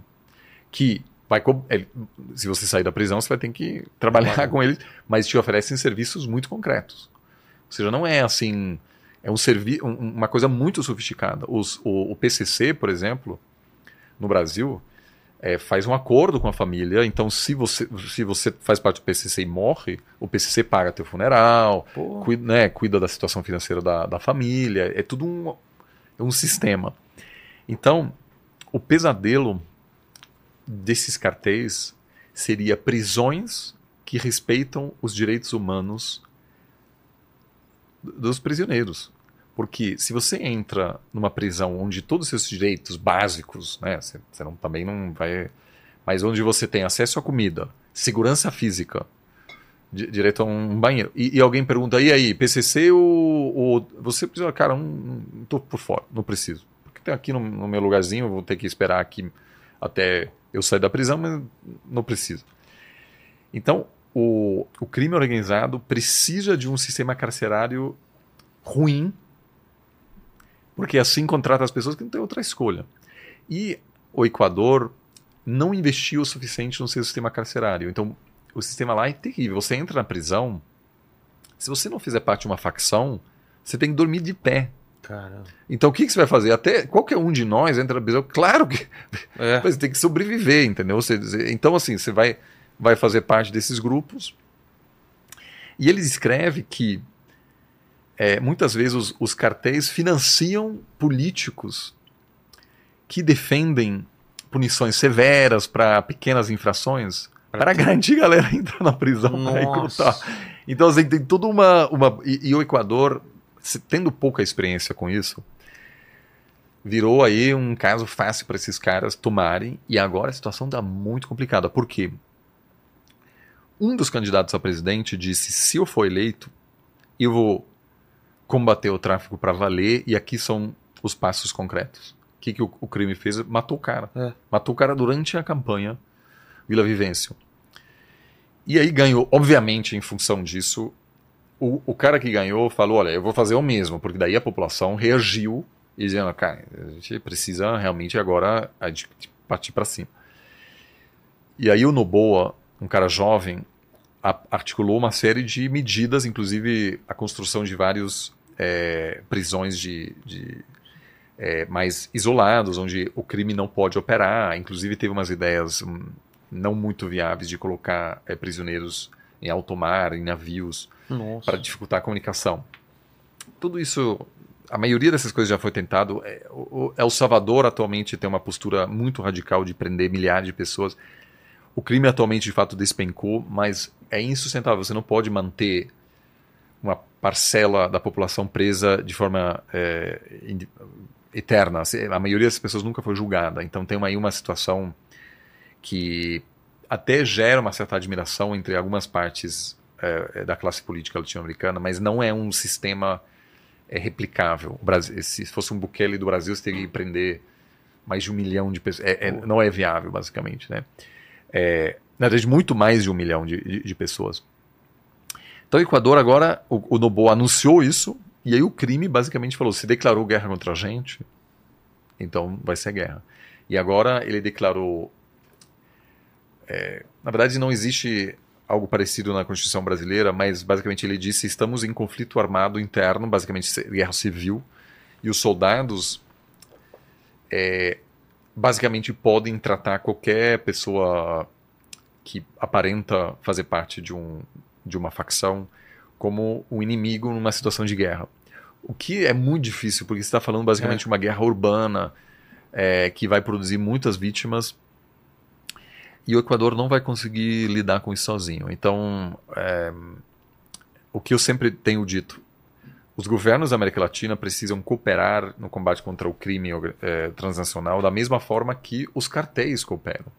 E esses caras realmente têm acordos regionais com, é, com porcentagens exatas. Assim, esse cartel tem uma fatia de 10% do mercado de cocaína no sul da Itália. É tudo assim, é, é, é tem um Excel assim. Então, assim, é preciso que o, o, as polícias federais cooperem, as forças armadas cooperem.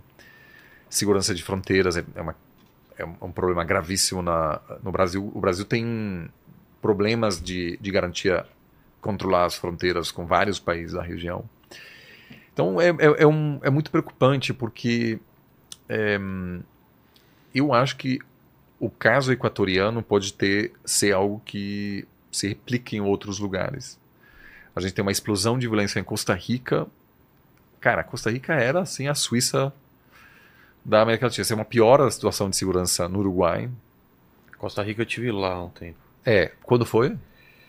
Putz, fui antes de casar, cara. Fui surfar lá com o é, pessoal. É, maravilhoso, né? Super, assim, assim um... É, faz uns, sei lá, 17 anos. Ah, então era super seguro ainda. Super seguro. É, não, tá tendo assim o mesmo problema que Chile agora tá assim, não chega aos níveis do, do México do Brasil, mas claramente uma situação o governo está com meio que perdendo o controle um pouco no combate contra o, o crime organizado. Então isso eu, eu, falei assim, a gente não tem problema geopolítico, é, mas mas isso eu esqueci, o maior a maior ameaça hoje a a estabilidade assim eh, de forma mais ampla e a maior ameaça é,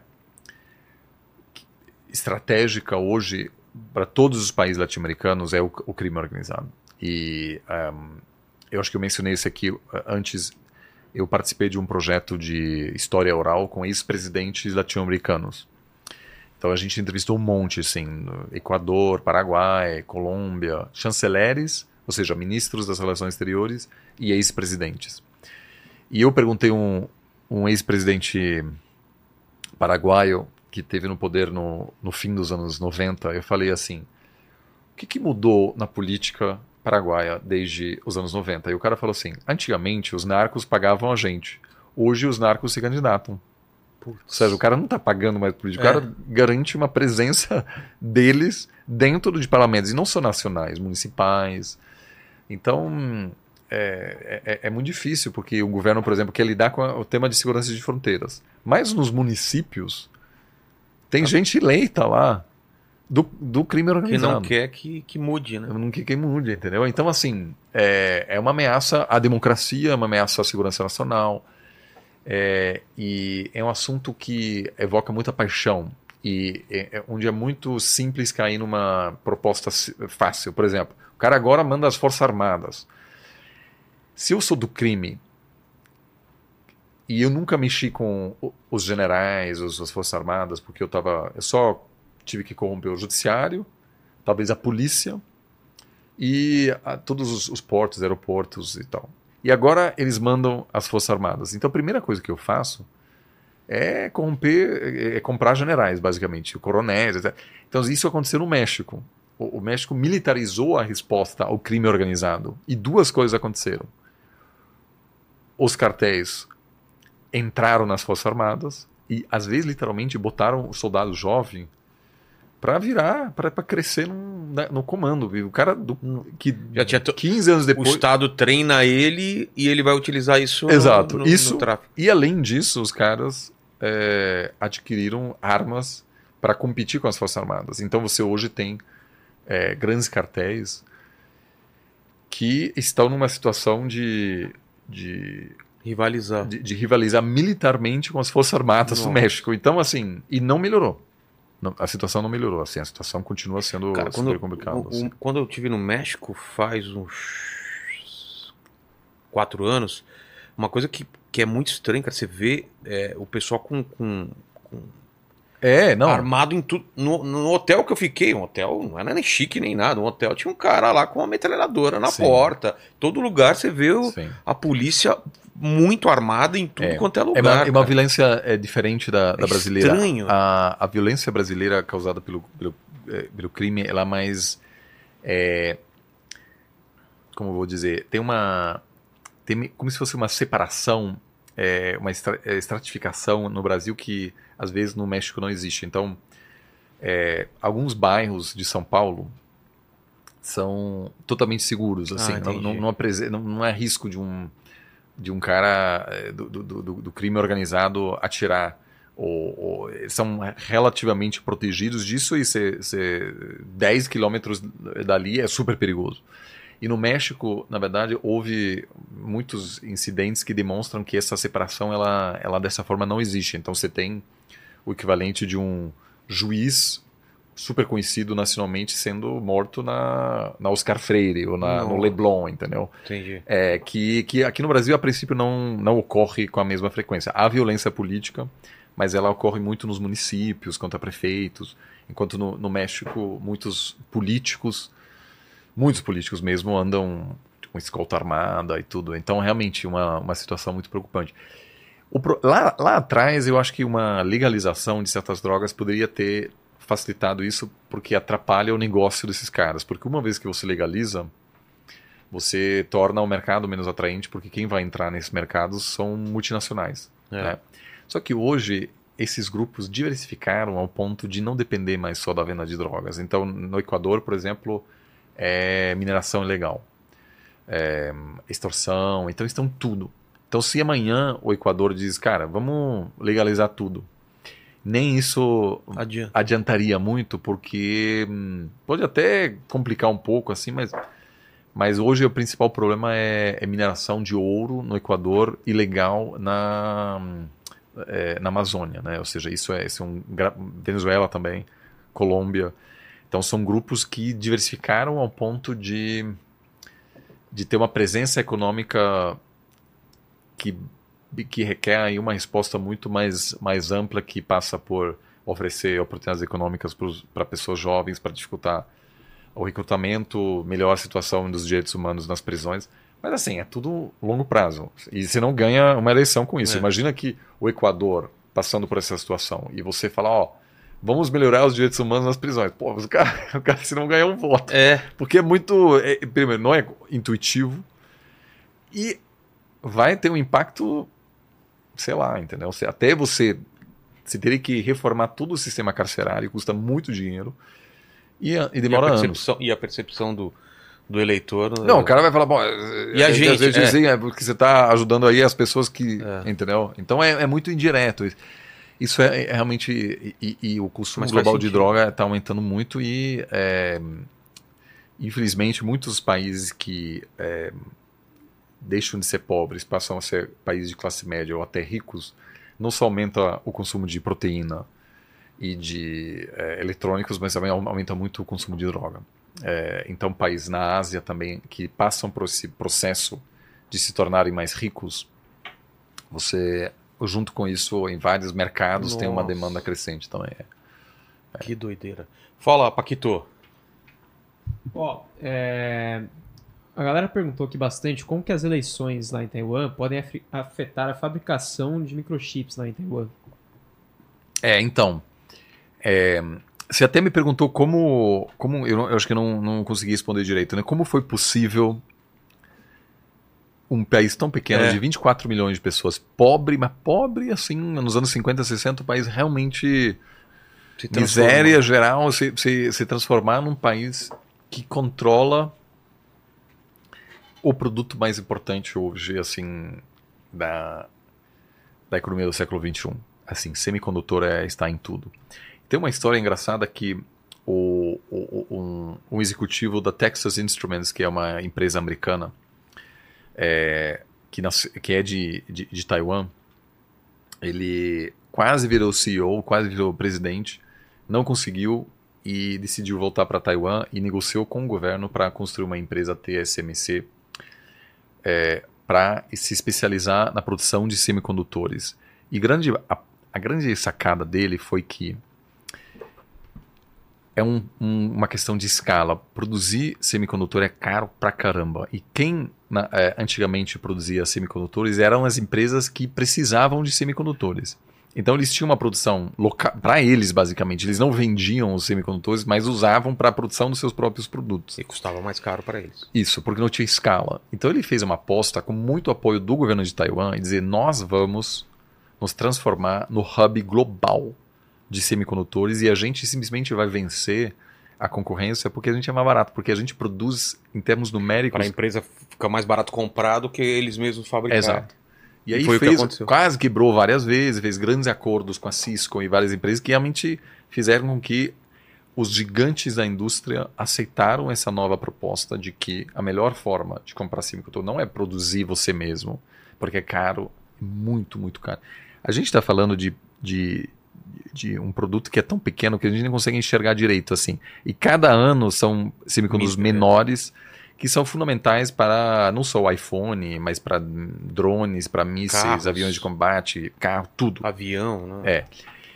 Então foi meio que essa aposta de escala, mas assim, com uma quantidade muito grande de dinheiro, mas aí o governo de Taiwan acertou realmente, falou assim, se a gente conseguir fazer isso, foi uma aposta assim de altíssimo risco, porque botou muito dinheiro a gente consegue se transformar num país imprescindível na economia global. E conseguiram. E realmente, assim, apesar, mesmo antes da democratização, apostaram muito, como eu falei, né, educação, é, treinamento técnico. Então, mesmo sendo um país autoritário, nos anos 80, é, Taiwan produziu, é, treinou especialistas engenheiros, etc., de ponta mesmo, assim, investiu muito nisso, muito nisso. E aí, em conjunção disso, é uma empresa hoje. É, TSMC é uma, uma grande empresa que é responsável, que domina o mercado global. Então foi sorte também, sempre é, né? Assim, é, são vários fatores. A concorrência americana não acreditou nesse modelo. Né? É, vários olharam essa aposta e falaram assim, isso aqui é, não vai dar certo, também porque subestimaram a rapidez com a qual a, a economia global vai passar por esse processo, porque o, em retrospectiva é tudo legal, assim, ah, faz sentido, mas quando ele fez essa aposta, um carro, por exemplo, não tinha essa é. tecnologia toda. Não, não tinha. Então, é, precisa de uma visão incrível de, de achar assim, não, no futuro os carros serão computadores com quatro rodas, basicamente. Né? Um, o, o, mesmo aviões, tinha uma capacidade pequena, não, não eram, não tinha uma sofisticação eletrônica tão grande assim. Não, mas tudo, né? É, exato. Celular, você não bicicleta então, assim, elétrica. exato. O cara fez uma aposta assim, se preparando para o mercado que naquela época ainda não existia, né? Isso fez com que o Taiwan conseguiu essa vantagem competitiva que alguns dizem é, torna um país invulnerável, é, é, muito protegido, porque a China vai atacar Taiwan, o que, que os taiwaneses podem fazer? Eles podem dizer, antes de a gente entregar as fábricas de semicondutores para vocês, a gente destrói tudo. É. E aí, aí a economia global para, porque ninguém consegue fazer, entendeu? E você mesmo pegando todos os, os, os, os engenheiros e obriga eles, prende todo mundo e fala, agora façam um aqui tempo, na... Né? Cara, é uma coisa assim, as, essas fábricas muito complexas. Então, assim, é orgulho nacional, é consenso nacional, é, a gente tem que apostar nisso, nós somos a, a, um país de, de ponta tecnologicamente, assim. É, e os, todos os governos é, dedicam apoio não só é, tem outras empresas tipo a Foxconn por exemplo também que é uma importante fornecedora de, de, de insumos para para o iPhone para Apple e tal né? não, não, é só essa empresa mas Sim. então a princípio eu não acho que as eleições vão mudar essa aposta do governo o que pode acontecer se o KMT o Kuomintang que é aquele antigo partido que fugiu da China continental e se considera chinês, o que pode acontecer é que eles vão facilitar a cooperação econômica com produtores de semicondutores na China continental para criar um pouco essa parceria. O Partido Progressista Democrático, eu acho que vai tentar afastar a economia de Taiwan da economia é, chinesa, o que pode atrapalhar é, as tentativas chinesas, porque os Estados Unidos e a China estão numa corrida para copiar Taiwan agora e, e produzir esses semicondutores. Eu acho que ambos vão falhar.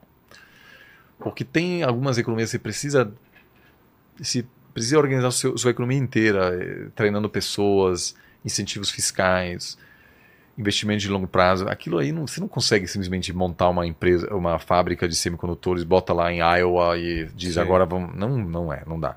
É porque tem muito insumo também para construir isso e você precisa produzir os insumos que também são produzidos em Taiwan. Então só a fábrica não adianta, porque você não, você não pode abastecer lá adequadamente. Exatamente, que é só existe lá. É, então, mas o, o- o- de forma assim, resumida, o atual governo busca afastar Taiwan economicamente da China e, e aproximar Taiwan do Ocidente.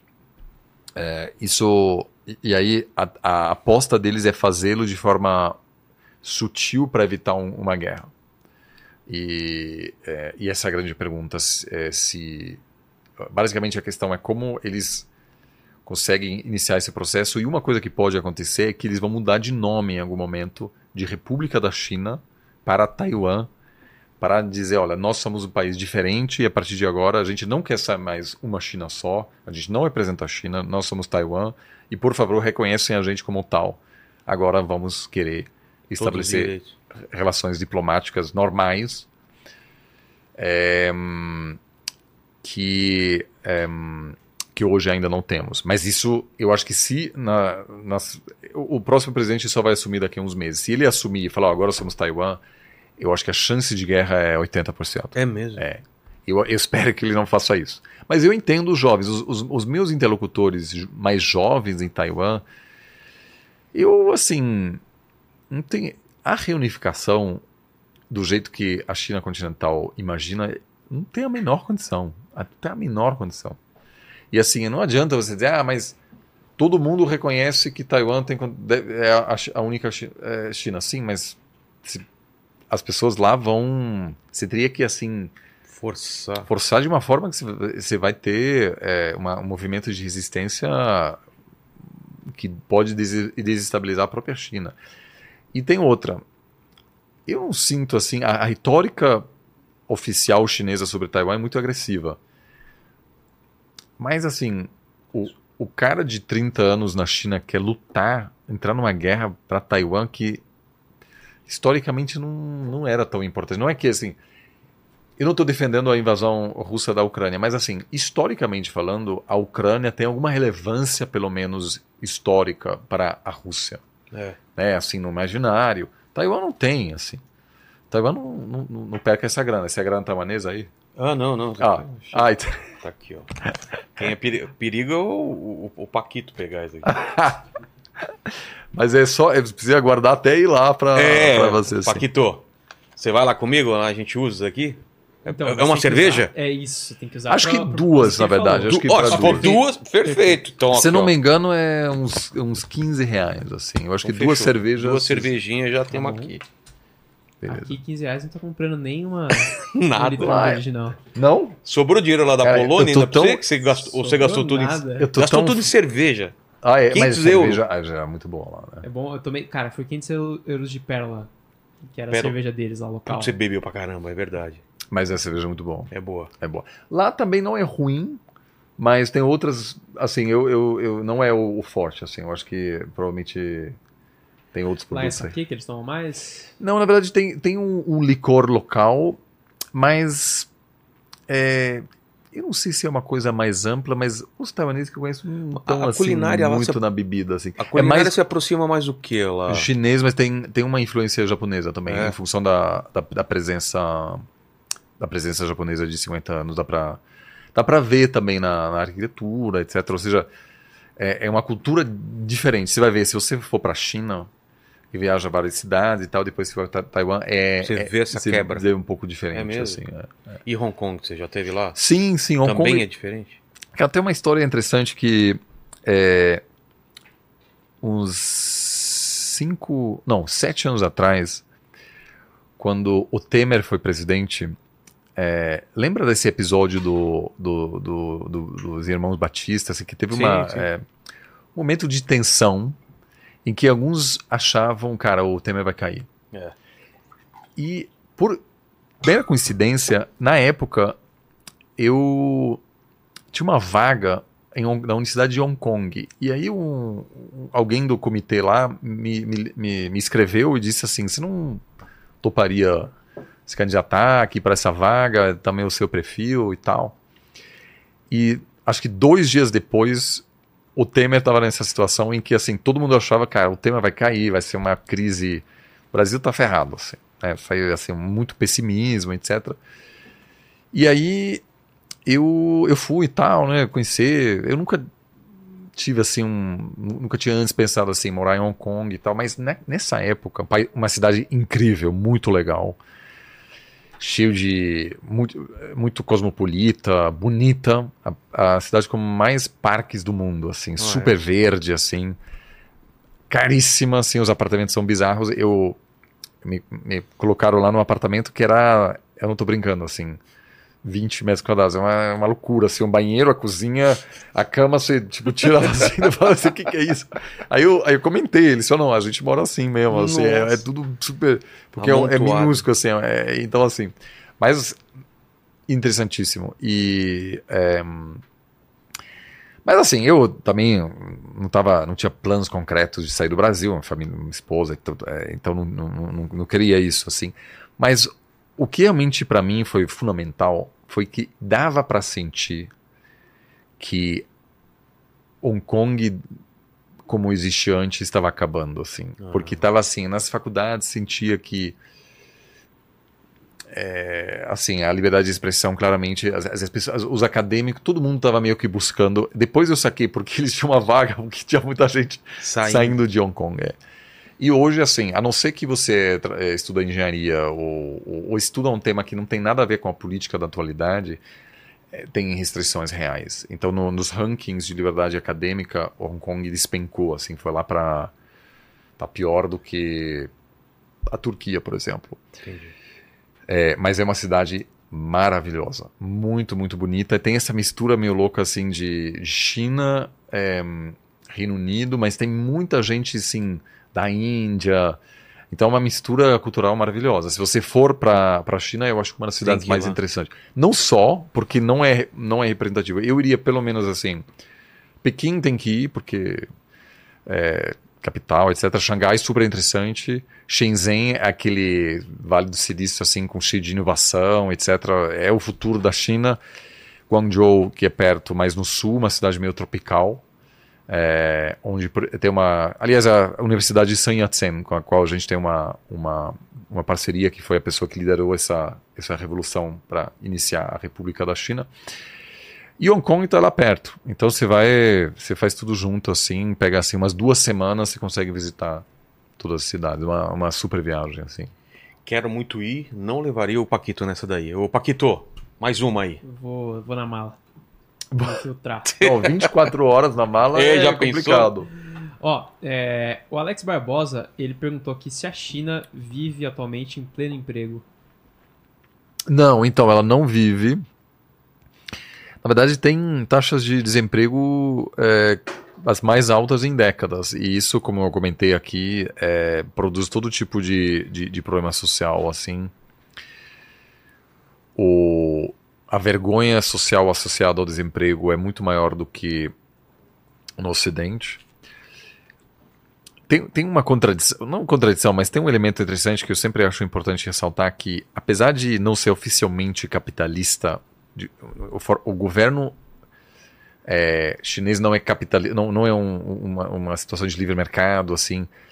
É, inclusive o governo muitas vezes fala mal do capitalismo, fala que a gente precisa é, fortalecer o socialismo, etc. Mas a sociedade chinesa é muito mais capitalista do que a sociedade americana, por exemplo. Consumista nesse sentido? Consumista, materialista e capitalista, assim no sentido de assim, o dinheiro é muito importante.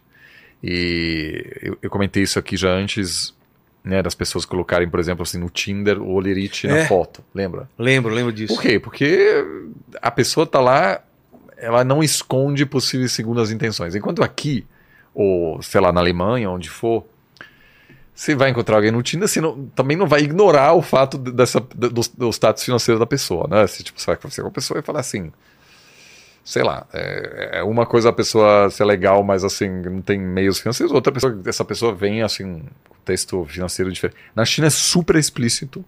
É comum alguém perguntar no primeiro encontro quanto dinheiro quanto você tem, quanto você ganha. Nossa. Então, assim, o desemprego é muito ruim, porque ele basicamente fecha a porta para você é, conhecer alguém ou, ou, construir uma família. E, isso é tudo muito complicado. É, o, um, um, um homem ou uma mulher sem filho, na verdade, a descrição chinesa é galho seco. Então, uma descrição muito ruim, né? Assim, e como, é, como eu te falei, assim, então, é, essa. Isso produz aquela, aquelas situações que a gente comentou aqui no passado, em que tem empresas chinesas que organizam é, casamentos fake. Então a, a, pessoa não tem, não consegue encontrar alguém para casar, mas a vergonha social é, da família, dos pais que às vezes moram no interior, é tão grande de dizer nosso filho não casou. Porque a, basicamente o que é subentendido é que não casou porque tá financeiramente Falhou. tão é. mal que não conseguiu alguém para casar e, e, também não tem filho. É. O que também é ruim porque como o sistema previdenciário na China ainda não é muito bom, as pessoas precisam muitas vezes de apoio financeiro dos filhos na velhice. Então, se o filho é desempregado, não casou, ele não vai conseguir te apoiar muito bem e você vai ter que trabalhar até provavelmente talvez morrer. Então tudo isso traz uma série de, de, de problemas para você. Mas então o que, que muitas vezes os jovens existem empresas assim, né, de jovens que querem aliviar um pouco essas, querem basicamente mentir para os pais, e olha, tô casando, tem alguém, essas empresas montam, trazem é, uma mulher ou um homem é, e um monte de amigo, e aí você viaja para a cidade do interior, faz uma super festa de casamento. Nossa. Beija, tira a, foto, tira foto e tudo. E volta para casa e, e, e, aí você, de certa forma, resolve o problema dos seus pais, da sua família, na, no, na aldeia. É, é, que, enfim. É, mas existe também essa coisa de você não produzir uma festa de casamento, mas você levar um namorado, uma namorada para visitar seus pais, para eles Ficarem tranquilos. Ficarem tranquilos. Então, assim, a, a China tem agora um problema típico que é que os salários são altos demais para a China competir com, por exemplo, o Bangladesh na produção de roupa. É, então, Bangladesh é, tem salários mais baixos, mas mais pobre. Mas a China já avançou ao ponto de que um trabalhador chinês não consegue competir com um trabalhador de Bangladesh porque o, o, os salários simplesmente são altos demais. Então esse cara não é empregável mais nessas sweatshops, essas fábricas de, inclusive, condições trabalhistas precárias, etc., que o Bangladesh tem.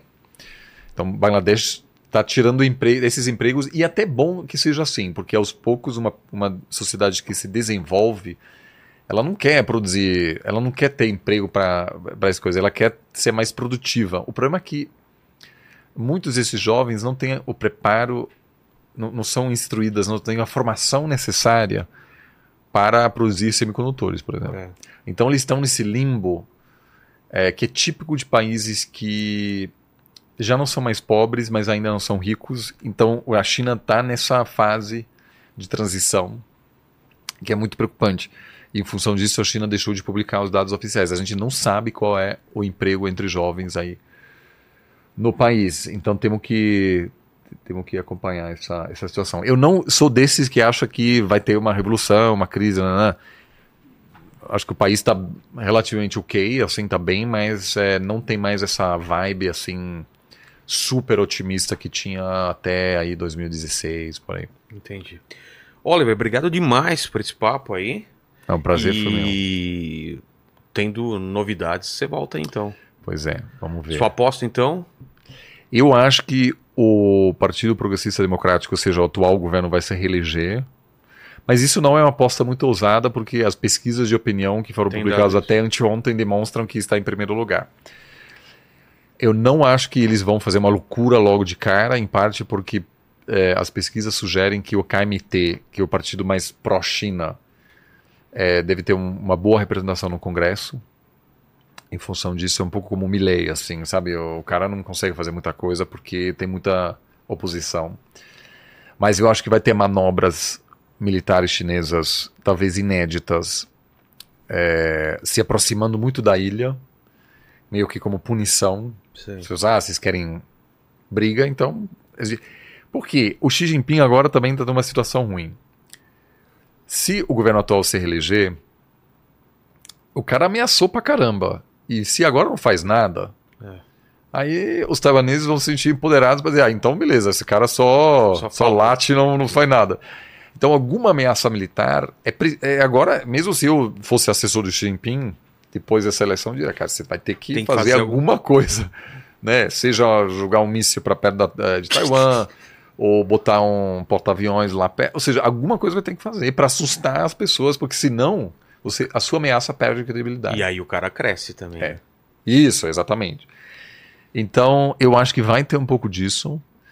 É, eu acho que vai ter uma delegação de alto nível do Biden em sinal de apoio, porque como a população americana também é muito anti-China agora, cada vez mais, isso é para resgatar um pouco dessa popularidade perdida em função da guerra na- em Israel, é, a guerra entre Israel e Gaza. Então acho que sim, vamos ao longo das próximas semanas vamos ter tensão, mas acho que por enquanto não acho que a gente vai ter uma, uma guerra, mas certamente um aumento das, das tensões.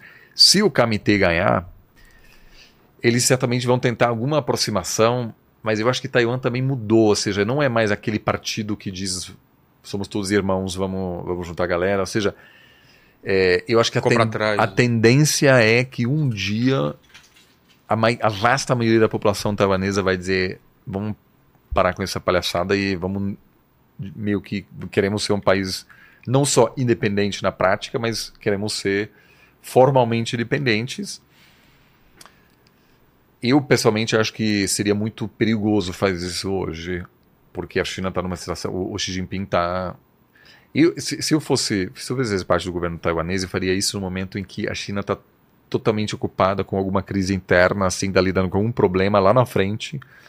E aí, no meio disso, você diz: então, tá, gente, vamos, vamos fazer uma declaração formal de independência. E na, um momento em que a China simplesmente não consegue reagir. Mas nunca deixará de ser uma aposta Arriscado. arriscada. Então estamos aí nessa, nessa situação. Não deixará de ser relevante ao longo dos próximos anos. Então vale muito a pena acompanhar. Eu postei uma série de recomendações de livros nas, eh, nas redes sociais. E vou postar também coisas e se a situação piorar muito, a gente se fala e A eu gente se volto. fala e você manda pra gente, coloca aqui na descrição também esses livros que você sugere pro pessoal ler. Obrigado demais pelo chá, vamos experimentar, né, Bigode? Isso. com certeza. Você é da pinga, mas você também vai Eu no gosto- chá. chá. Ó, também só de chá. avisar, é só dois, três minutos, diferentemente do chá preto.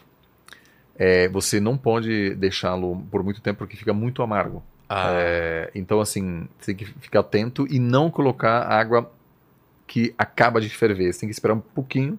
Tanto que tem, assim, pessoas craques do chá que, é, que jogam um pouquinho de água quente, aí jogam essa água fora sobre o chá, sei. porque ela fica muito amarga e, e- e usam a segunda. Então, esse chá Ah. você pode usar duas vezes. Você faz assim, sei lá, às nove da manhã, você toma, aí você guarda as folhas e, e usa de novo algumas horas depois. Se, não- se, se vocês quiserem, a gente se junta para fazer uma cerimônia aí. Pô, fazer um... Chá verde taiwanês. Tá certo. Ô, Paquito, é contigo aí agora. Galera, é o seguinte, vamos ver se eu lembro aqui como é que faz isso, hein?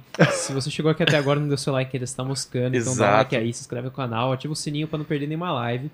E se você chegou aqui até agora, pra provar pra gente que chegou aqui até agora, comenta aí. Eu sou inevitável. Coloque eu sou inevitável nos comentários, que a gente sabe que você chegou até o final. É, sua arroba, suas redes sociais é contigo agora. E obrigado demais Não, por acrescentar é, mais conhecimento aí, cara. Foi, foi Não, a primeira tô- live do ano e eu tô muito feliz aí de ela ter sido tão profunda e tão abrangente. Então, obrigado mais uma vez. Não, obrigado. Como te falei, eu tô no Instagram, é, Twitter, passo tempo demais é, nas redes, mas foi um prazer enorme. e- Arroba? É, Oliver Stunkel, esse é o meu nome. Tá. Vejam no, no, no, no- título, porque é difícil escrever, mas vocês vão. É, exatamente. é. Mas, é, mas aí vamos, vamos estar em contato, acompanhar esse cenário e sempre muito bacana estar aqui. Obrigado Tá pelo bom. convite. Obrigado demais, gente. Fiquem com Deus. Beijo no cotovelo e tchau e bom ano pra nós.